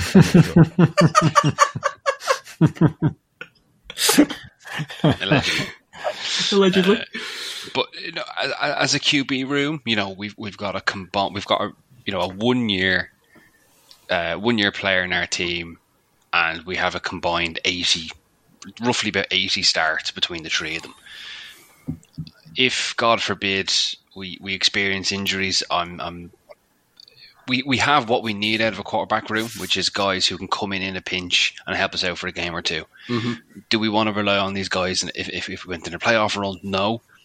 But as we saw from last season, if Pickett does go down, Mitch can come in. And clearly, what you can see from, you know, we mentioned the readjusted Trubisky contract. He's he he is coming in as the clear number two. Tomlin said this week, you know, Pickett is our guy. And within the same week, Tomlin says that Trubisky signs an extension. You know, that's that that's not a, a selfish quarterback thinking, ah, no, I'm I'm better than this. I should be getting the starting gig elsewhere. He's he's clearly realised, you know what, I've made I've made a few quid. If this is the career path that, that's led out to me, where I can back up the up and coming boy in a, in a franchise like this, then so be it. You know, we haven't got egos or anything like that. Eh, Mason might have something to say about that. Um, but you know, from Mitch, you know, th- that contract was win-win as far as I'm concerned. You know, we've knocked four million off the cap, and he's got financial security for three years. What what's not to like about that? That's that's a sign of a good egg as as QB two. So I think I think as a room, generally things are looking okay. There's probably only one or two other franchises who we who I'd look at their room QB one, two, and three, and have real real faith in them top to bottom. Um, I mean, not even San Fran and that QB room's a, a mess for, for one reason or another, um, or for obvious reasons, I should say. Um, but uh, yeah, but as a room in depth, I, I, yeah, I'm, I'm I'm pretty in on it. Do you think there's a, is there a chance that Trey Lance just balls out in preseason and wins a starting job, and then this is all No, forgotten? we're not. We're not back on this again. Well, I think it's possible. I mean, there's a It he is, but from from my perspective, I don't want to be on here listening to you two cry. That's the Why would. I be crying about TJ? What? Why would I? Oh, because of Brock Purdy. because Right. of Brock Purdy? Yeah, I Um, don't, I don't want to hear. I I don't read to. Star the year before, so I'm I'm in like I would be Yeah, well, this is why Gab's bringing this up because he's been the biggest Trey Lance fan since the day he was drafted. since and, uh, since I stopped talking about Brock Purdy. and then yeah, anyway, um, Mike, you uh, I can see that you uh, should be next with your ninth. So who you got coming in ninth? Who the ninth group for you? Nine is cornerback. Um, I, I th- th- there's not many spaces I could have bumped this up. Um, when you look at everyone else that's ahead of them, but again, I think this is a position where, depending on what Joey Porter Jr. does, uh, I could see this creeping up a little bit. You know, I, I think we have lost guys. There's still a question on on slot where, where else where else could I put it? You know, looking at the other positions around it, safety we have an absolute superstar. Quarterback we've got. I'm, I'm sort of ranking up, sort of you know eight, seven, and six. Quarterback room we've got depth one to three. O line we've got serious depth. Where where else am I going to put Yeah. cornerback when we don't have that guy, and we have question marks over who's playing the slot? It, It's a group where we started to make moves, and it, and it is a tougher group to fill, right? I mean, there's a lot of players that you've got to put in at corner, right? But um, I think I, I put good job corner because I put at nine as well. Um, I think I think I raised them one spot from last year. I'm pretty sure I had them last last year. Um, I but I just still I still feel antsy about this position. I do. I, I think it's improved, but we've brought in an aging Pat Pete.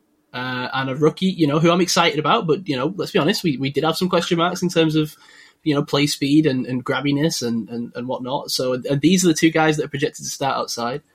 Um, you know, Levi Wallace was a, a solid, if unspectacular guy last year, right? And, and we don't have a clue who's playing slot. So outside of trusting a you know a less than ideal Chandon Sullivan, so you know we'll see. I think it truly could go either way with this group. But um, depending on what we see out of JPJ and, and Pat early doors, will depend on how this kind of goes. But like you say, Mike, there's nowhere to move this up. I mean, this is definitely a group with more question marks and, and is weaker overall than the ones we spoke about, I think. And hey, maybe Corey Trice comes in and does something, and then that's what boosts this group. You know, who knows? But um, there's there's names there, there's there's signs of improvement, but I don't think you can put them higher than nine. Which, uh, Gav, I'm assuming you must have done because you put someone else uh, at nine, right?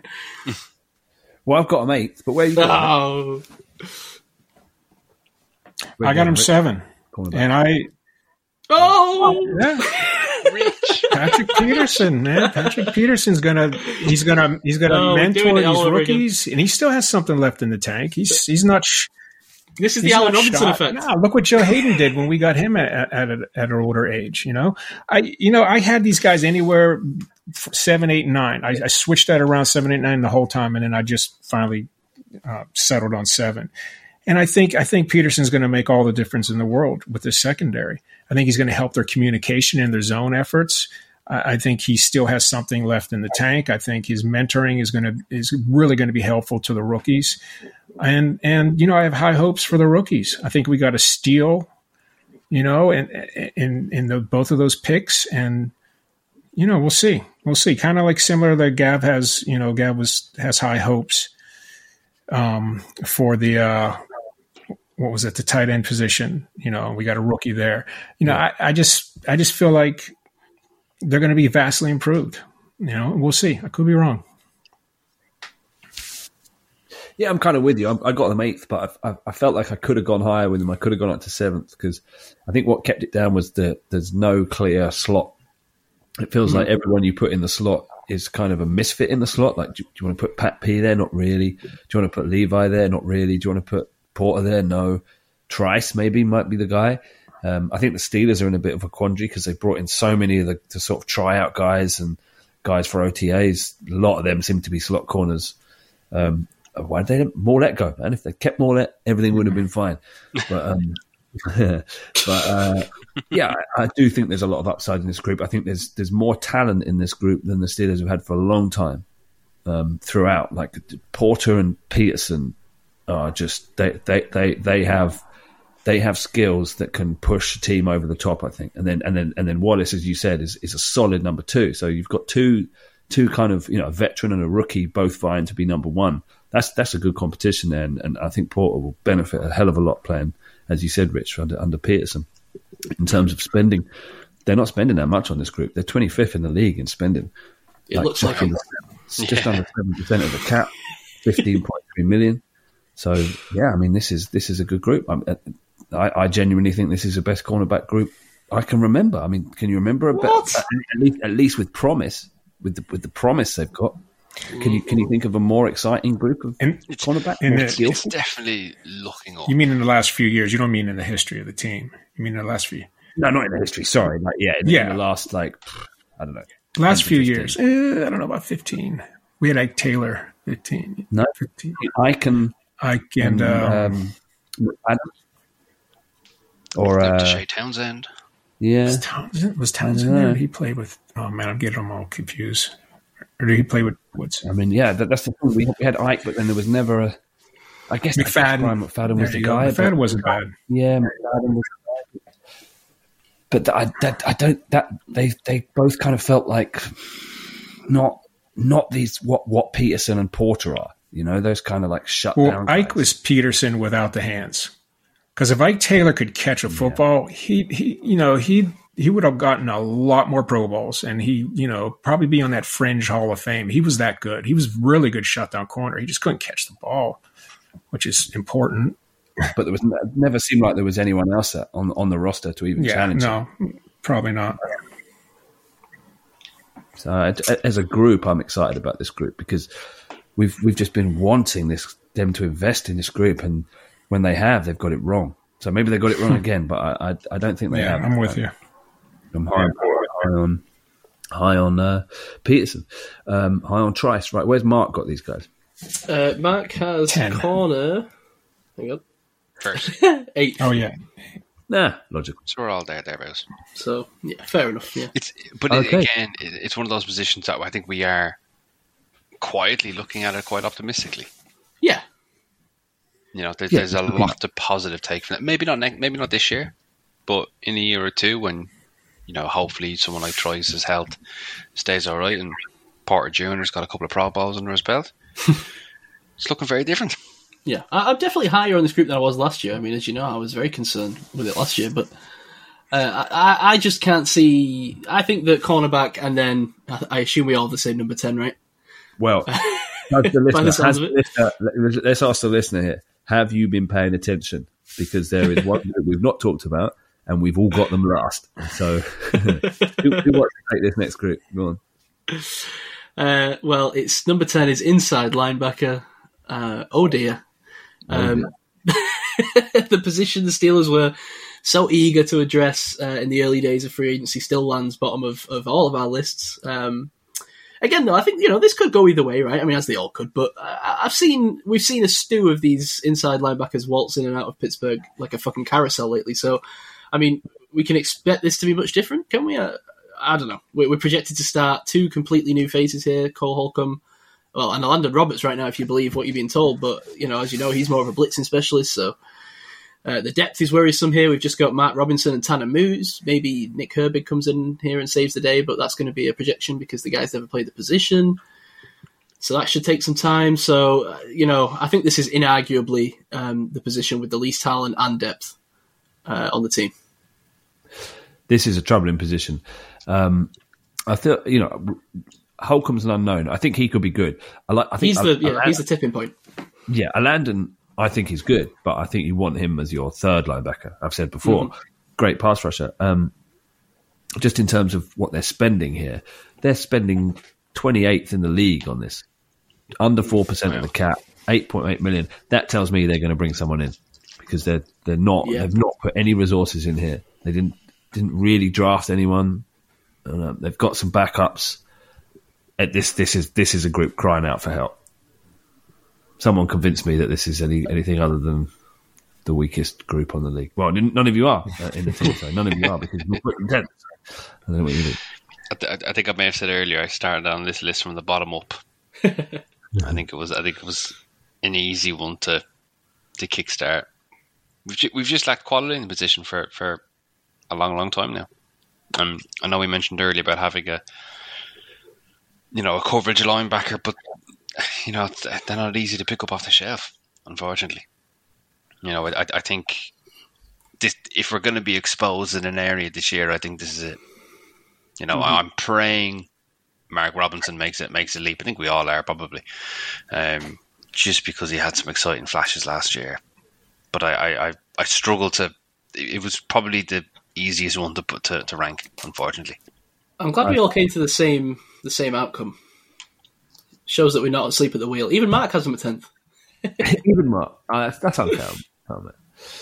Um, I have the results, although I am compiling them right now, and I ha- uh, I'm afraid the the number one you're not going to like, and I think it's Oh uh, no! me, me and Mark slightly skewing it. Um, but give me a second. Talk amongst yourselves. I don't know what about, but I just need to finish. I, I, I, I just think what, what I was what I was saying before we got on to uh, inside linebacker is that I, I think that it's inarguable that cornerback and uh, inside linebacker are the two uh, should be bottom of this list. That's just me. I, I, yeah, I, I, I don't think when I was doing drafts, I don't think I had cornerback higher than uh, eight, where did you end up with corner? nine. Okay, so yeah, so we were the same on Yeah. that. I, I just think there's just they're the two with so many. You're just putting so much projection into it. I mean, we're starting two guys outside that didn't play for us last year. Um, I get the Pat Pete thing. I mean, Pat Pete might come out and still have it, and then then you know I get it, but I don't know. I'm not confident in that group right now. Love, At least love, this year, I'm optimistic, but love the leadership he brings, but how how much can you how much can that influence you in ranking yes, the yeah. positions? I'm not sure. I mean, obviously, it's not inarguable because we've argued about it. So, in that sense, I was wrong. Almost there. How's the tabulations going? Yeah. It's going well. Sort Weights of. and measures. We've got a couple of draws. We've got a couple of draws. Oh, well, we, we- we, we have to revisit this with the um, you With know, the the other- other Did list. Katz put his list in? One second. We haven't got it yet. No, he's busy fighting off insurgents in the. Uh, oh no! What's happening? With Arnold Yeah, Schwarzenegger. Yeah. Uh, hang on. Right. Okay. We have uh, a winner, and now this is that right? Yeah, we, we have a winner, which is the tight end group. Sorry, guys, by one Oh. point. Interesting. Uh, and then we have a tie at second between D line and edge, which seems fair. and then fourth is the wide receiver group. Uh, fifth, the running backs. Sixth, the O line group. Seventh, the safety group. and then a tie with quarterbacks and cornerbacks. Oh no, sorry, sorry, sorry, I got that wrong. Safety and quarterback are tied for seventh, and then uh, ninth is cornerbacks, and then dead last is linebackers. So, are you guys are you guys annoyed that me and Mark skewed the uh, tight end rankings there? I, I put tight end at second, so Yeah, I think I probably uh, aided to it. I, I, it's tough. I don't think tight end is one, but I think what's happened here is that tight end is is inarguably good, so it didn't fall down any of the lists, right? That hmm. far, I don't think. Or maybe it did. Did it? I don't know. well, fifth was the lowest it was. Yeah. So it's you know it was never going to go that far down, and so it kind of by proxy ends up at one. Although two of you did put it at one. I mean, oof. I don't know, man. That D line, that's a lot. Yeah, well, that's second, joint second. I'm pretty happy with it though. Uh, to be honest, the list almost mirrors my list, except the wide receivers have been vaulted up, and thus all the ones below it have gone down one. I think that's fair. I, I think, I, I as I said, I think it definitely speaks that they they've got to bring in a linebacker at some point. Someone, someone that's going to push a Landon down. Yeah, I, just- I mean, what what a disaster that Devin Bush trade up was in the end. yeah. That's really 'em. We might even see. I mean, is that a case of bad evaluation by the whole league? That It I mean, they happens, traded up because because other teams were so high. Yeah, but you know, Gav, it, it, it does happen because some players just excel in college and, and they just do nothing in the pros. I mean, for whatever reason, if the game, they, that little bit extra speed, they can't process properly or, you know, the way they could process in college. And it happens. There's less, like sometimes, you know, there's just no, there's no way you could predict it. You know, you'd have to get inside these guys' heads, and which some teams have tried before in the past. You know, the year that Ryan Leaf and Peyton Manning came out, they tried that stuff. The Chargers tried it, and they ignored the guy's advice and they drafted Leaf anyway. But you know, it's what can you do, man? Some guys just don't live up to that, that the, the way they played in college. Yeah. And actually, you know, we talked about it in this in the linebacker draft show. He was actually pretty undersized. Like we, you know, it's five eleven. Yeah. I mean, two three four. He was three percentile height, twenty nine percentile weight, twenty nine percentile wingspan, thirty nine percentile arm length. The dude was not a specimen. You know, a decent decent speed, decent vert, decent broad. You know, some explosive, but just not size. And and you know, hmm. well, after that injury, that kind of explosion seemed to go off. So what was there? Not much, right? I mean, it just just kind of a jag, unfortunately. Right. So Yeah, the So- injury such a shame, wasn't it? yeah. So I think that's good. So let's, let's go through the group once again. So tight ends we got first, joint second we got D line and edge. That seems fair. 4th we got wide receivers, and fifth running backs. Okay, sixth O line. Now that's that's quite a jump up to sixth from where we were before, which was ninth, I think. A lot of Um, investment. Yeah. Safeties. Safety seems low to me. I. But maybe not. Maybe that's maybe that's just it's just Minkah, and then I don't see a lot else. You know. We'll see. We'll see. I, I did like what we saw at Kazee, and we'll see what Neal brings. I mean, that's another one that could spring bud. yeah, it's Norwood there knocking around as well. It can do some things. Oh my god, catch, catch some passes. No, catch some picks. that's a guy who's not going to be on this roster. Yeah, probably. Um, you were so people were so high on him when he got picked. Where did he go last year? That's the thing. Where did he go? We we were we were crying out for a slot dude all year, and he just never showed up. So that makes me think, why would he be here this year? And we still need a slot guy. Right. Well, maybe this is his time. Quarterbacks, cornerbacks, cornerbacks down at ninth seems low for me, but yeah. That is exactly where they should be. Okay, and then linebacker. okay, good exercise. I mean, we can update it with Ketz's and uh, Dave's group, and uh, it's, it's, rough on Dave, man. Uh, uh, this time yesterday, he was going to be hosting the show because you were. Uh, well, we're going to get into what what you've been through now, I think. Um, but yeah, but you, you're back. Uh, my internet torpedo. We, we were going to record yesterday, and my my internet torpedoed our chances. Uh, so Dave's gone from host to uh, nost. Like he's at home looking after kids. So sorry, Dave, but um, that's just the way the cookie crumbles. It is. Um, It is. And, and Gav, you know, as you famously once said, Hard to move on from a butt fingering in crew. that, that's That is one of life's truths. that stands true for Dave. That was true. Um, I feel sorry for I just wanted to get that in. Yeah, well done. They put their finger up my ass. Oh my god. Nothing. Nothing. Nothing. We've entered the um, psychedelic part of the show. Right, so Si, you're back with us. Yes, yeah. As you say, y- y- yeah. So you know, originally we were going to record yesterday, and I was like, right, well, this is the one week where I'm just not going to be available because um, yesterday I was going for my second operation, and uh, yeah, I went in. Um, he, the, the doctor initially. Well, can I just say, I got there at I think half eleven. Operation wasn't until five o'clock. Why do, why do I need to be there for so long? It's like an airport, you know. Like what what is what is the necessity of this?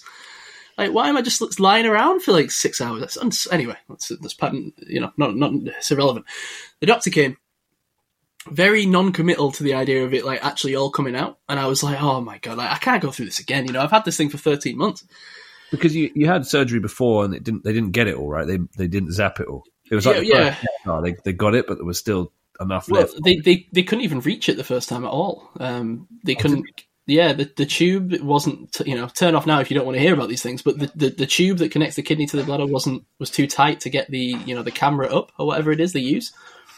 So uh, they put in basically like what's called a stent, which is like a, a, a some kind of mesh pipe which expands that pipe. So that the next time I came in a couple months later, uh, they could get up there. And he said it was still difficult, and it you know he almost couldn't do it, but he could get far enough where he was able to shoot lasers at it and uh, and, and obliterated it with a laser. So so that all came out, and then they were able to take the stent out. out? Did- you uh, did you see it come out? Or No, no, I have no idea. I was I was under general uh, general anesthetic, so I knew nothing of it uh, until I woke up, and yeah, was Oh, very, you very pleased. blast it and then you pass it when you next. No, I think I mean it was out of me, so I don't. I'm, I'm not quite sure how it works, but um, I think they they blast it and then it all comes out. I don't I don't I don't really know. Um, I don't know the details, but but it was out of me by the time I woke up, Gav. That's all I know. Good. uh, uh, this time yesterday, you didn't think you'd be ready to record on Sunday, and yet here you are. Yeah, well, this is the thing. I mean, last time um, the operation this this has shown me like how badly the operation kind of went last time because I was in you know major pain for that entire week. I ended up with multiple catheters being put in. Right, as, as Dave's you know found out is awful, and um, I couldn't pass water, and I was just all I could you know I was just bleeding from from that area. so. Uh, yeah, that, that was rough, man. And I've realised now that like this is how it probably should have gone.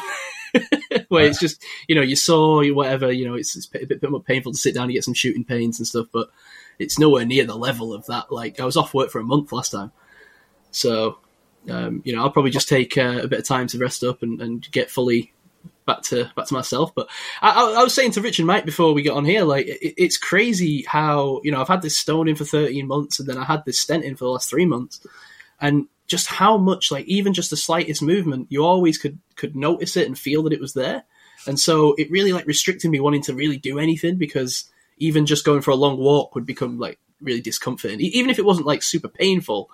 It was like just a lot of discomfort down your side and, and you know going you know down to your crotch area, right? So uh, it's great, man. Just just being able now, even a couple of days after the surgery, just being able to, or one day after the surgery, just being able to actually freely move around a little bit is is novel to me. So uh, yeah, it's exciting. That's great. Did they did they did they pull the stent out as well? Yeah, yeah, yeah. I mean, and that was the main thing I, I said when I went in. I was like, you know, almost more than the stone. I want the stent gone because that's the thing that really stopped me from doing anything at all. I mean, the stone, I could feel it was there, and sometimes it would cause intense pain for a day or two. But for the most part, I could exercise, I could go climbing and stuff like I was doing, but I could not do that with the stent. I couldn't even go for walks with the stent in for very long. And some days I would wake up and I just didn't even, you know, I, I, just wanted to lie in bed all day because it, you could sense that the pain was there all day. And uh, that stent was really, really rough. And, and and you go online, I was looking it up, and like a lot of people complain about the stent. It seems like that really sucks. So, Yeah. uh, but you know, a necessity, I guess, to get it out in the long term. And uh, some consternation in our sort of chat group about your diet and, and how you're going to improve. forward. uh, any any life changes made, or are you, are you straight back on the McDonald's tonight? No, no, no. Maybe a celebratory one. The orders in. no, um, yeah, I, for, for real, I am. I mean, I've already like cut. Well, I'm, I no longer add salt to anything. Um, I don't drink sugary drinks at all. You know, I've, I've tried to make these changes where I can because you know that I'm not healthy in general. But um, I, I really do need to get to learning how to probably just make some meals so that I'm not, um, you know, not so reliant on just easy food. That's that's probably not healthy. I, I do think that I know that this this was caused by my sudden and rampant increase in salted popcorn intake. Um, but How, that's by how the by. much salted popcorn were you eating? Way more than a reasonable human should.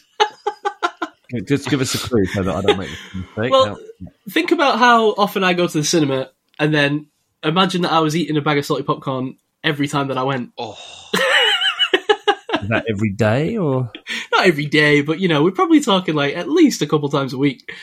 Um, yeah. and then maybe you'd you'd add some to and and the thing is as well what you don't realize is especially if you get like the actual popcorn from the cinema like that stuff is like insane like you are consuming so much salt it's like unreasonable and and i think you just don't even think until something like this happens and you actually stop and go actually Yeah. that was so dumb and now i don't I, like, I won't even eat it right now like it would be a very rare so uh, I just kind of got addicted to it, you know. I, I never used to like popcorn, and then I, I think I just had it one day. I was like, "Well, this is awesome," and just just non-stop ate it for like six months. I mean, what what have the doctors said to you about about like diet and stuff? What do they say? Well, uh, do you know, very little. Surprisingly, I did broach this because I said, like, you know, uh, do you get to like send it off and like test it to see what type it was or anything, just to like confirm like what causes it? And he was like, you know, we, well, first of all, he couldn't because he'd blown it up. Um, but he said also like it, it, that apparently is quite a strenuous exercise. They have to like test the urine for like a full month as well, and they they tend not to do that unless someone comes in with repeated issues.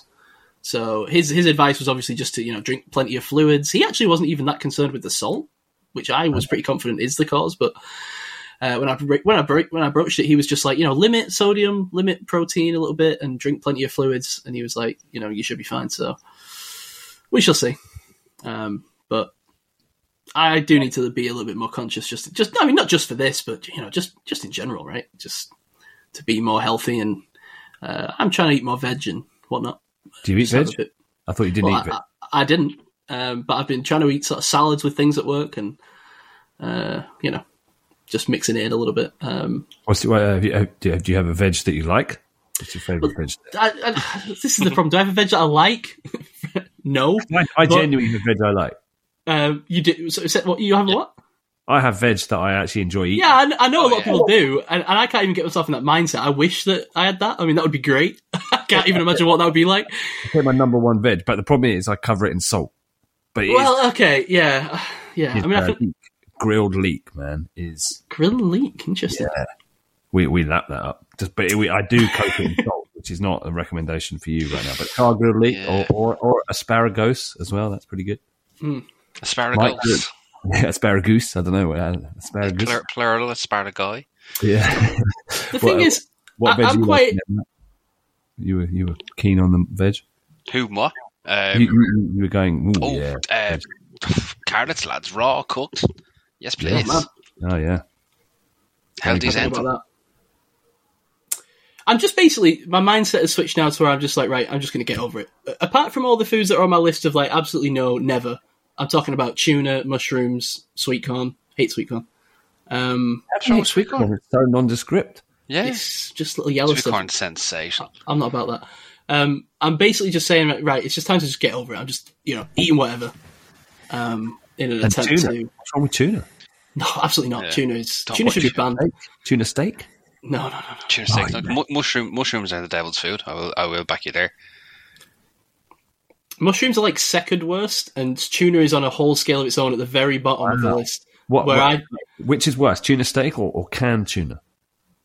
Uh, I don't know what tuna steak is, but uh, probably Ah, canned tuna because I can't think of anything worse. wrong. That's where you're going No, wrong. no, it's not because I will. Tuna No, steak is delicious, man.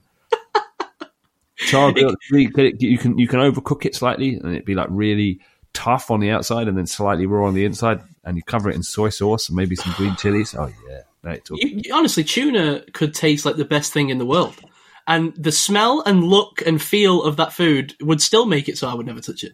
I think that's canned tuna. You're talking about canned tuna, Yeah, which is tuna very canned, very different. Okay, right. Oh, so I mean, maybe you're talking about something different, but I'm talking about you know tuna in its form that people are always eating. Which is canned.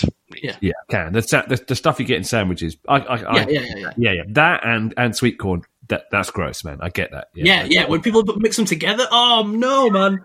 Oh, believe me, a tuna steak is like a totally different beast. That okay, thing. well, I, yeah, that's is, is that just like eating a fish? No, it's like eating a steak. It, it's hard to describe. It's I'm gonna look this up. it's it's like it's like it looks like a steak, man. It's like hmm. it's How can a tuna look like a steak? No, no, it's not wrong. It's like it's proper. Like, like it's thick. yeah, it's it's it's chewy and crunchy, and you can you can Oh yeah, kind I'm of looking at it. Yeah, yeah, it's like a yeah, okay, uh, uh, yeah, it does look like a steak. yeah. Sorry, so when when you say tuna, that's what I lean to because I don't I go see. for the canned stuff. I Okay, go for that. yeah. So at least visually, I mean, this isn't as off-putting. But Yeah, uh, to be honest, I don't eat fish, so Right. Well, maybe you need to start. yeah, definitely. yeah, maybe. You need to Well, find one you need to experiment. Like you know, like uh, yeah. When I- when I was sort of your age, I, I my diet was a lot narrower, and I kind of experimented and found various sauces that make things good, and like Yeah. just, just putting lemon on fish makes a massive difference. But soy sauce as well makes fish very palatable. Mm. Um, and and now it's Rich's turn to pile on. So, Rich, how, now it's your turn to pile on to say. Well, Si, leafy greens. That's what you want to start Yeah. eating, leafy greens. And uh, just buy, even if you just buy a bag of spinach every week and just have some spinach every day, that that alone will help you tremendously. Mm. It, it, See, you could buy a kilo of spinach, have it with one meal, and it'll wilt down to the size of a teaspoon. well, this is it. And, and do you know what, Rich? You're right because, funnily enough, I know it might even sound like the most ridiculous suggestion to a listener, but that is the one that works for me because I, I'm quite a bland dude, right? This is with food. Like, I like the food that I like. I frankly just don't see it changing. I know everyone always says, like, "Oh yeah, like all these home cooked meals." I gotta be honest, guys. I've just never really been into any of that. Like, I like my food because it's shit, and I don't think that's ever going to change. Sadly, So you like burgers, right? yeah, right, yeah, yeah, yeah. You can make a really good home cooked burger. Right, but right. So let me just this is this is this is a great example of what I'm talking about. The even now, there's probably exceptions. I mean, you go to certain places and get a burger and it's it's elite. I get it, but any burger I make myself, I'm probably going to have preferred just to go McDonald's and get a burger. I gotta be Oh, honest. no, no. like oh, it just truly, truly, and you know, I don't know why that is. It's probably just something deeply rooted within my mental state, but but it is what it is. But when there's a simple, so this is why you know I was into the Huel for a while because what I'm looking for is not you know a way to completely change my culinary like world because I just don't see it happening as a realistic exercise. What I want is like a solution, right? That's why the Huel was done, and I think this is something that I can do with leafy greens because what I really need is something that doesn't gross me out, right? Because I'm grossed out by so much food.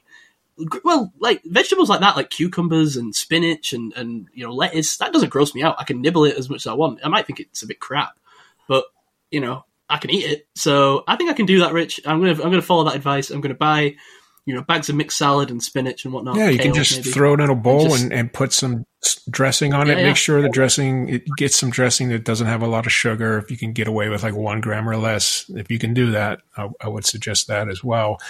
And then, I mean, that that takes care of you know that because because not because spinach is nutritional, but it also you know it, it really pushes food through your through your colon through your digestive system. You know that's like salads give do nothing right nutritionally, but salads are very important because they push the food through your colon. You know all that that meat and stuff that's sitting in there it helps disperse that. So. And that's what that's what uh, spinach does as well. But spinach is nutritional, actually. So you get the both, best of both worlds. It's got a lot of iron in it. Spinach. Yeah. What about curries? Do you like curries? Uh, never really entered the curry world. Never entered Um, the curry world. I had a chicken korma once. It was actually the same night that I first tried alcohol. Um, or first got drunk, I think. you had a chicken korma once. Yeah, that was it. That was the end of my curry experiences. I have like, a curry every week. That's amazing, man. Do, do, do you not have like Indian restaurants in, you know, in Bolton of course I do, and, and, and Bolton is the home of that stuff, right? Exactly. So what's Uh, going on here? Because what it is is that I'm put off by uh, particularly saucy foods unless it's a sauce that I know that I like. So it's a fluid thing. You, you like Yeah. dry. Well, then you like Uh, yeah. tandoori, man. Yeah. What is tandoori that? curry. Tikka. That is dry curry. It's basically char grilled meat, and it is delicious. I love it. Hang on. Chicken tikka, a but not masala. Masala means sauce. Yeah, I. I that's Wait, what but you, basically tandoori is just a type tandoori, of right? It means cooked in a tandoor, uh, like.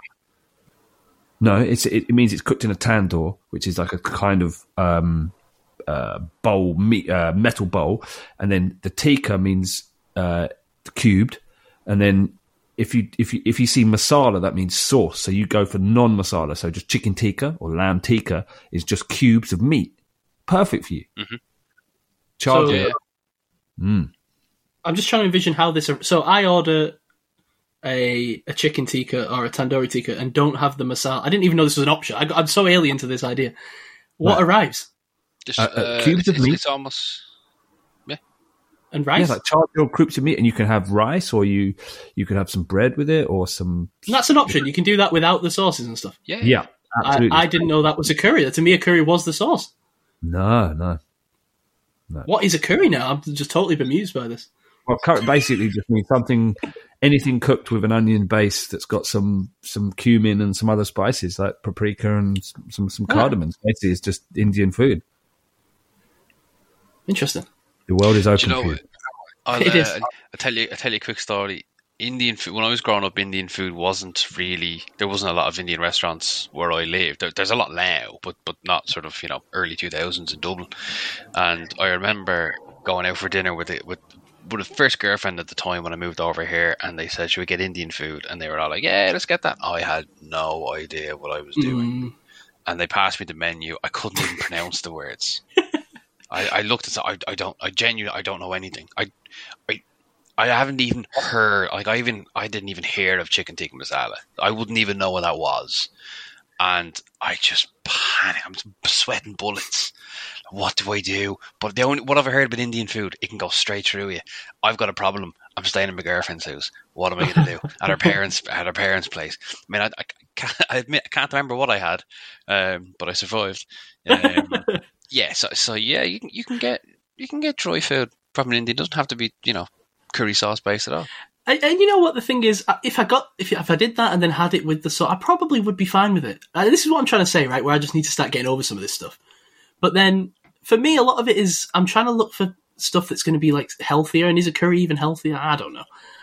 Um, Where I was going originally is that you can Yeah. make curries yourself, really healthy, and you can batch it up and keep it. And I, you know, I, I'll- I'll make a curry and then I'll eat it for like three weeks. you know, people do that. I got to be honest, that whole thing puts me off. I just I don't see myself doing it. Chloe does What? this.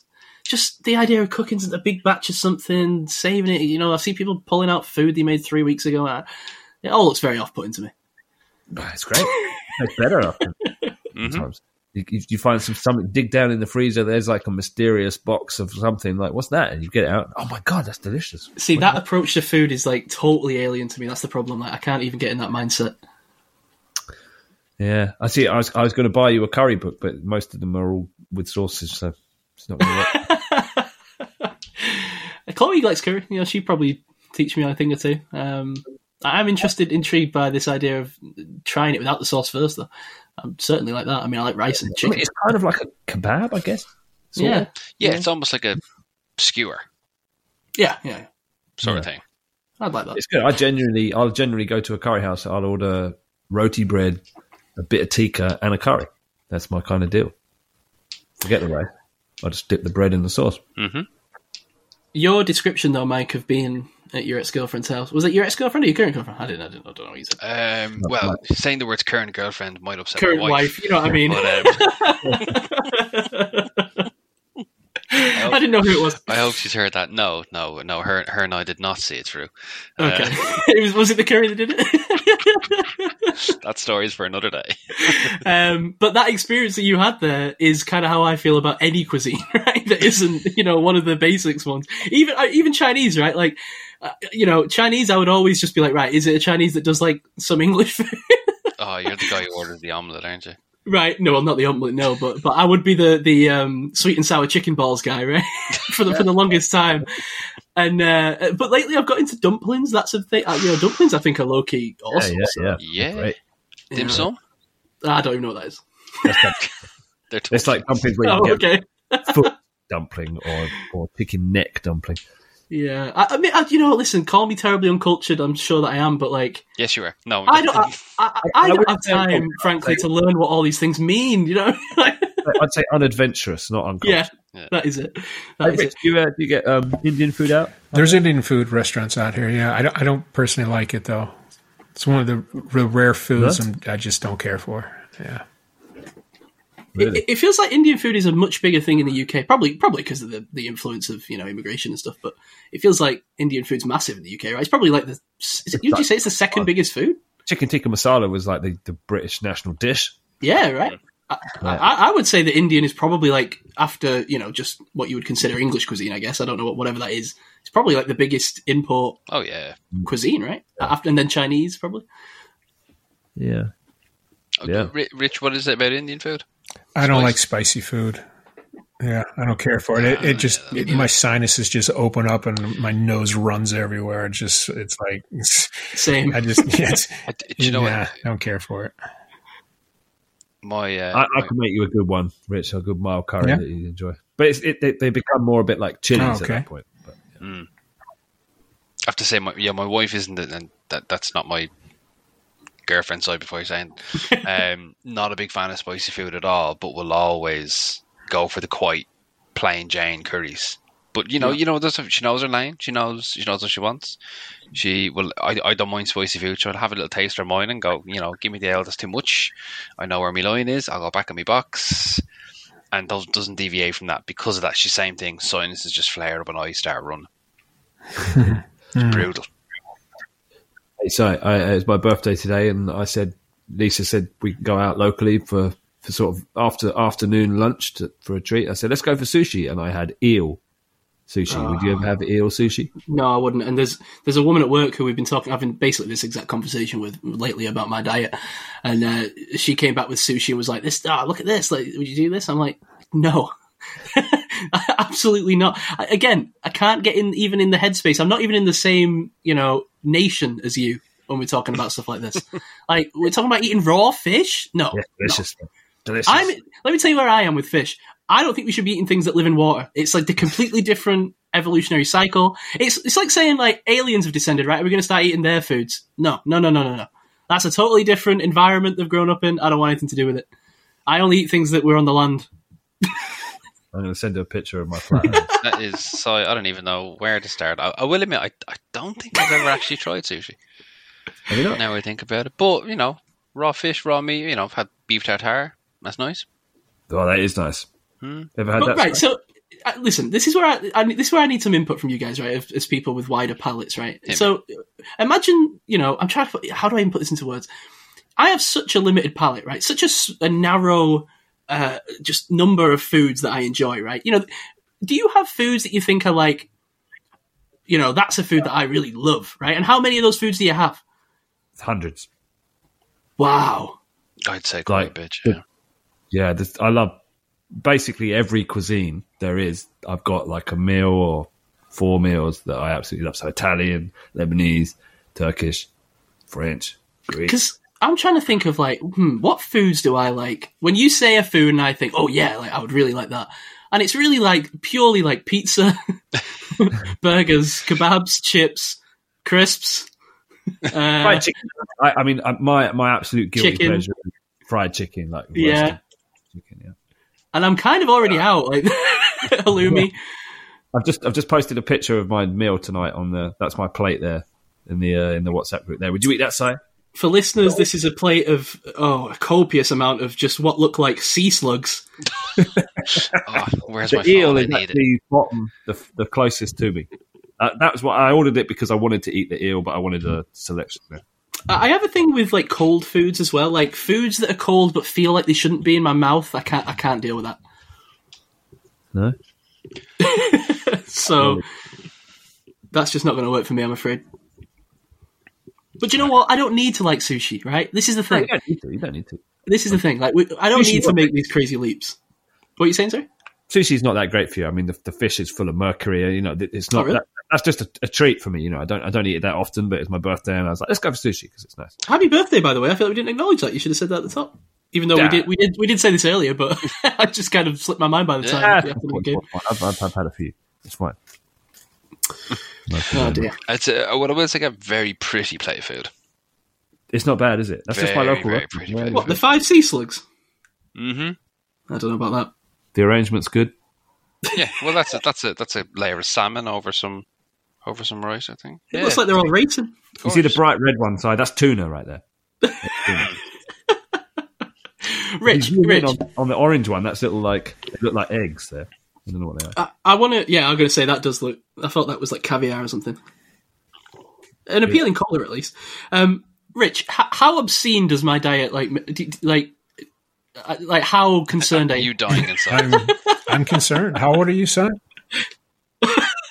26, 27 in a you- week. See, because you you're you're young and you've been able to get away with it up to this point, but you're you're getting into This that is it. age group. Even in the 30s, man, guys can have heart attacks in 30s.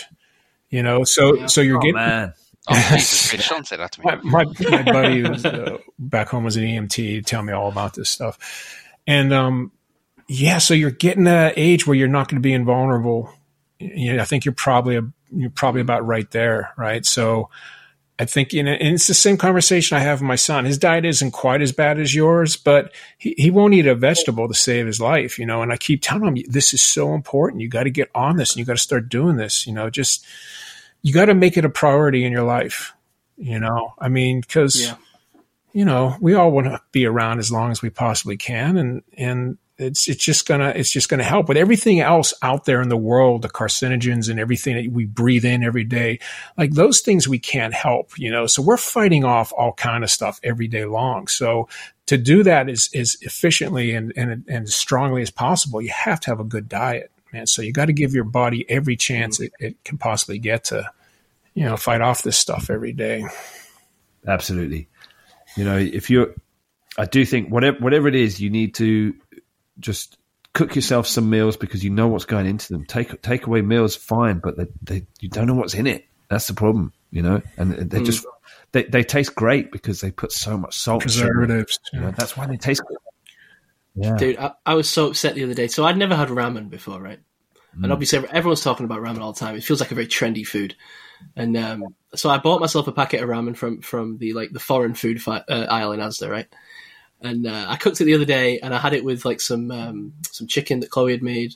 And I was eating it, and Chloe was like, "Oh, you like it?" I was like, "Dude, this is like the best food ever." I'm like, "How on earth have I gone all this time without having ramen? Like, why has no one told me how good this is?" And then my lips started to like go really like like dry, like when I eat salty popcorn. And immediately I was like, "Oh, hang on a minute, hang on a minute, hang on a second, there's something wrong here." Uh, and then I googled the the exact ramen that I'd eaten. It was 95 percent of your daily salt in that ramen packet alone. Whoa. And I was like, I was like, what that? Why did no one tell me that? What's going on? like, I thought this was like a not not necessarily healthy, but like I thought this was like a step in the right direction. I was like, this is worse than anything I've been eating. Well, you you started by buying a packeted ramen. I thought that was what ramen was. Like I thought that everyone eats packet ramen. That's what you see people eating. They're all like, oh, look at all these different packets of ramen. ramen is just noodle soup, right? Which Oh, it's all so complicated, Gav. when you made the ramen, was there a little packet which you Yeah. tore? Over? Yeah. So in that was loads of salt. Yeah, yeah, I've uncovered that. Right. Yeah. It's good. That's the problem. Salt, salt is like a coefficient, right? It's like an amplifier. It just makes everything taste better. No matter what the, what the taste is, it makes it taste more of it. You know. What what is what I want to know? And this go this this is kind of similar to my internet argument I was talking about before, the things that just don't make sense. Why did humans not evolve to like foods that are good for them?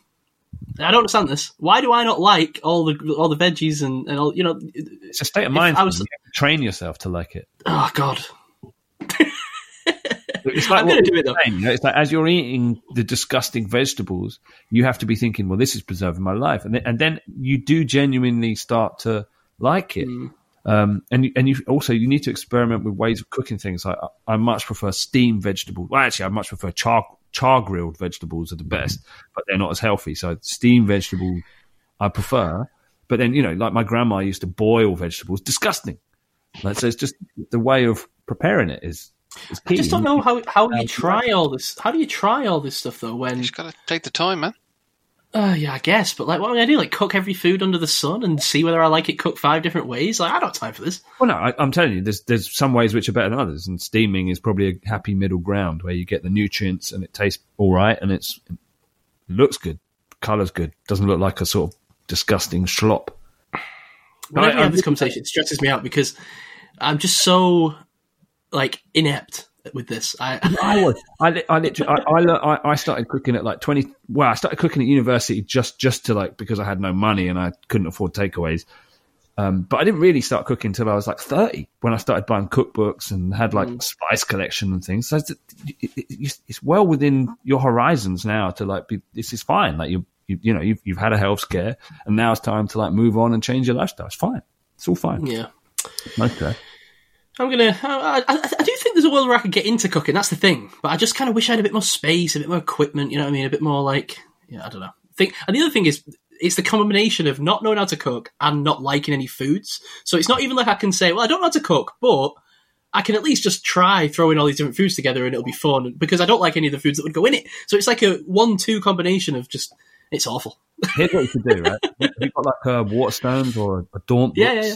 Book, right? So just go down and go to the cooking section and just have a peruse, Uh-huh. right? Look through the Uh-huh. cookbooks and go, hmm, yeah, I could eat some of these things and buy that book. And then what you'll find is that you have none of the ingredients, right? And I don't mean just the ingredients for each meal, but there's, with every meal, there'll be like four or five ingredients you never heard of. Right. And so you think, okay, I'll make one meal this week. I'll make one meal from this thing. You buy everything. It'll be really expensive. You'll be pissed off. You'll be, you'll be like moaning about me. But what will happen? The more you do that, you put, cook one meal a week and you build up this like repertoire of ingredients, spices, techniques, and then and then you'll start to get creative, which is what happens. You know, like, well, if I use the technique from that recipe, but with these flavors, with those spices, and it mm-hmm. becomes like you know how like Magic Gathering, you're like making a deck out of different things. Mm-hmm. Literally, cooking can become that fun for you, where you're like, what about if I use the jerk flavor with the technique from the fried chicken with uh, the tuna, right? Like you just mix, start mixing things and trying it out and trying different bits and pieces, and, and suddenly you're a, you're a chef, right? That, that's all it is. It's just trial and error. I was just about to say it's trial and error. You're you're gonna you're gonna cook things and, and balls it up. That that's that's gonna happen. You're gonna overcook, undercook. Um, you're gonna try some spice mixes and then realize, nah, nah, nah, that doesn't work for that. That that that's part of it. You know, you you you you, you make mistakes and you learn from it. Bit bit more of this, bit less of this. I mean, when I anytime I use a cookbook recipe, I you know it says this amount of spice. Eh, I'll I'll, I'll decide how much spice I want to put in. you know, uh, you, you don't go that accurate by it. I couldn't tell you how much I measure putting into food in terms of seasoning and stuff like that. Just chuck it in. If it needs more, it needs more. If it needs less, shit. Yeah, I, I- I'm definitely gonna. I, I am gonna do that. I'm gonna try and follow some recipes and find something. And I have done it in the past a couple times, right? I've, I've played around with it and Tell you what, But- so yeah. let me uh, let me dig out a great barbecue sauce recipe I've got. Absolutely unbelievable. Slap it on some wings or some ribs. Sensational. Well, he doesn't like sauce, though, does he? He doesn't I don't like, like what. Sauce.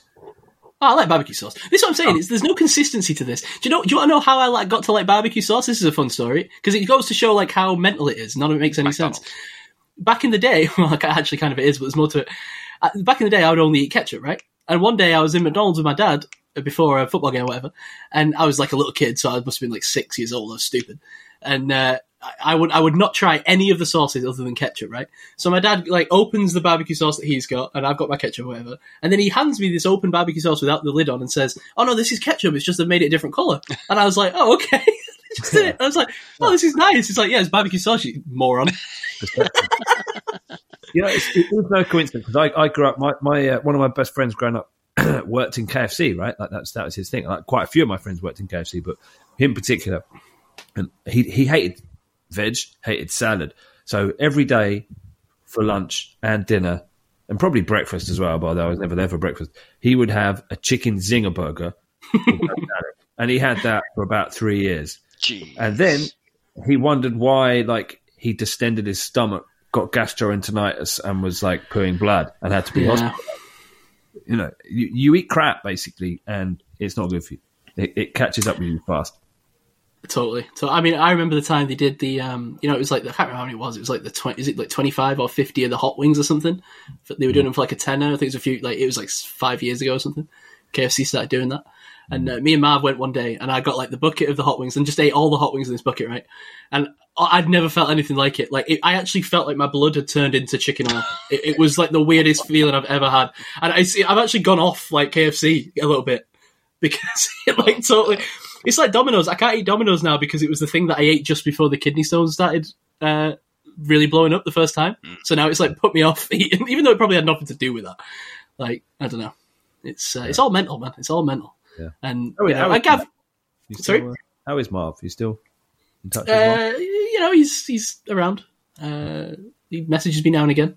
Okay. He had a bit of a meltdown, didn't he? Like a- Yeah, well, he did- he didn't have. A, I think we had a collective meltdown. Um, I think the the actual issue, if you want to get into the, the, the thing of it, I think his girlfriend's got more of an issue with me now. Uh, but right. more than more than he does. I think we'd probably be fine by now if it was just us two. But yeah, that's a story for another day. Right? Should we wrap the show up? We've talked enough Yeah. about food. Yeah.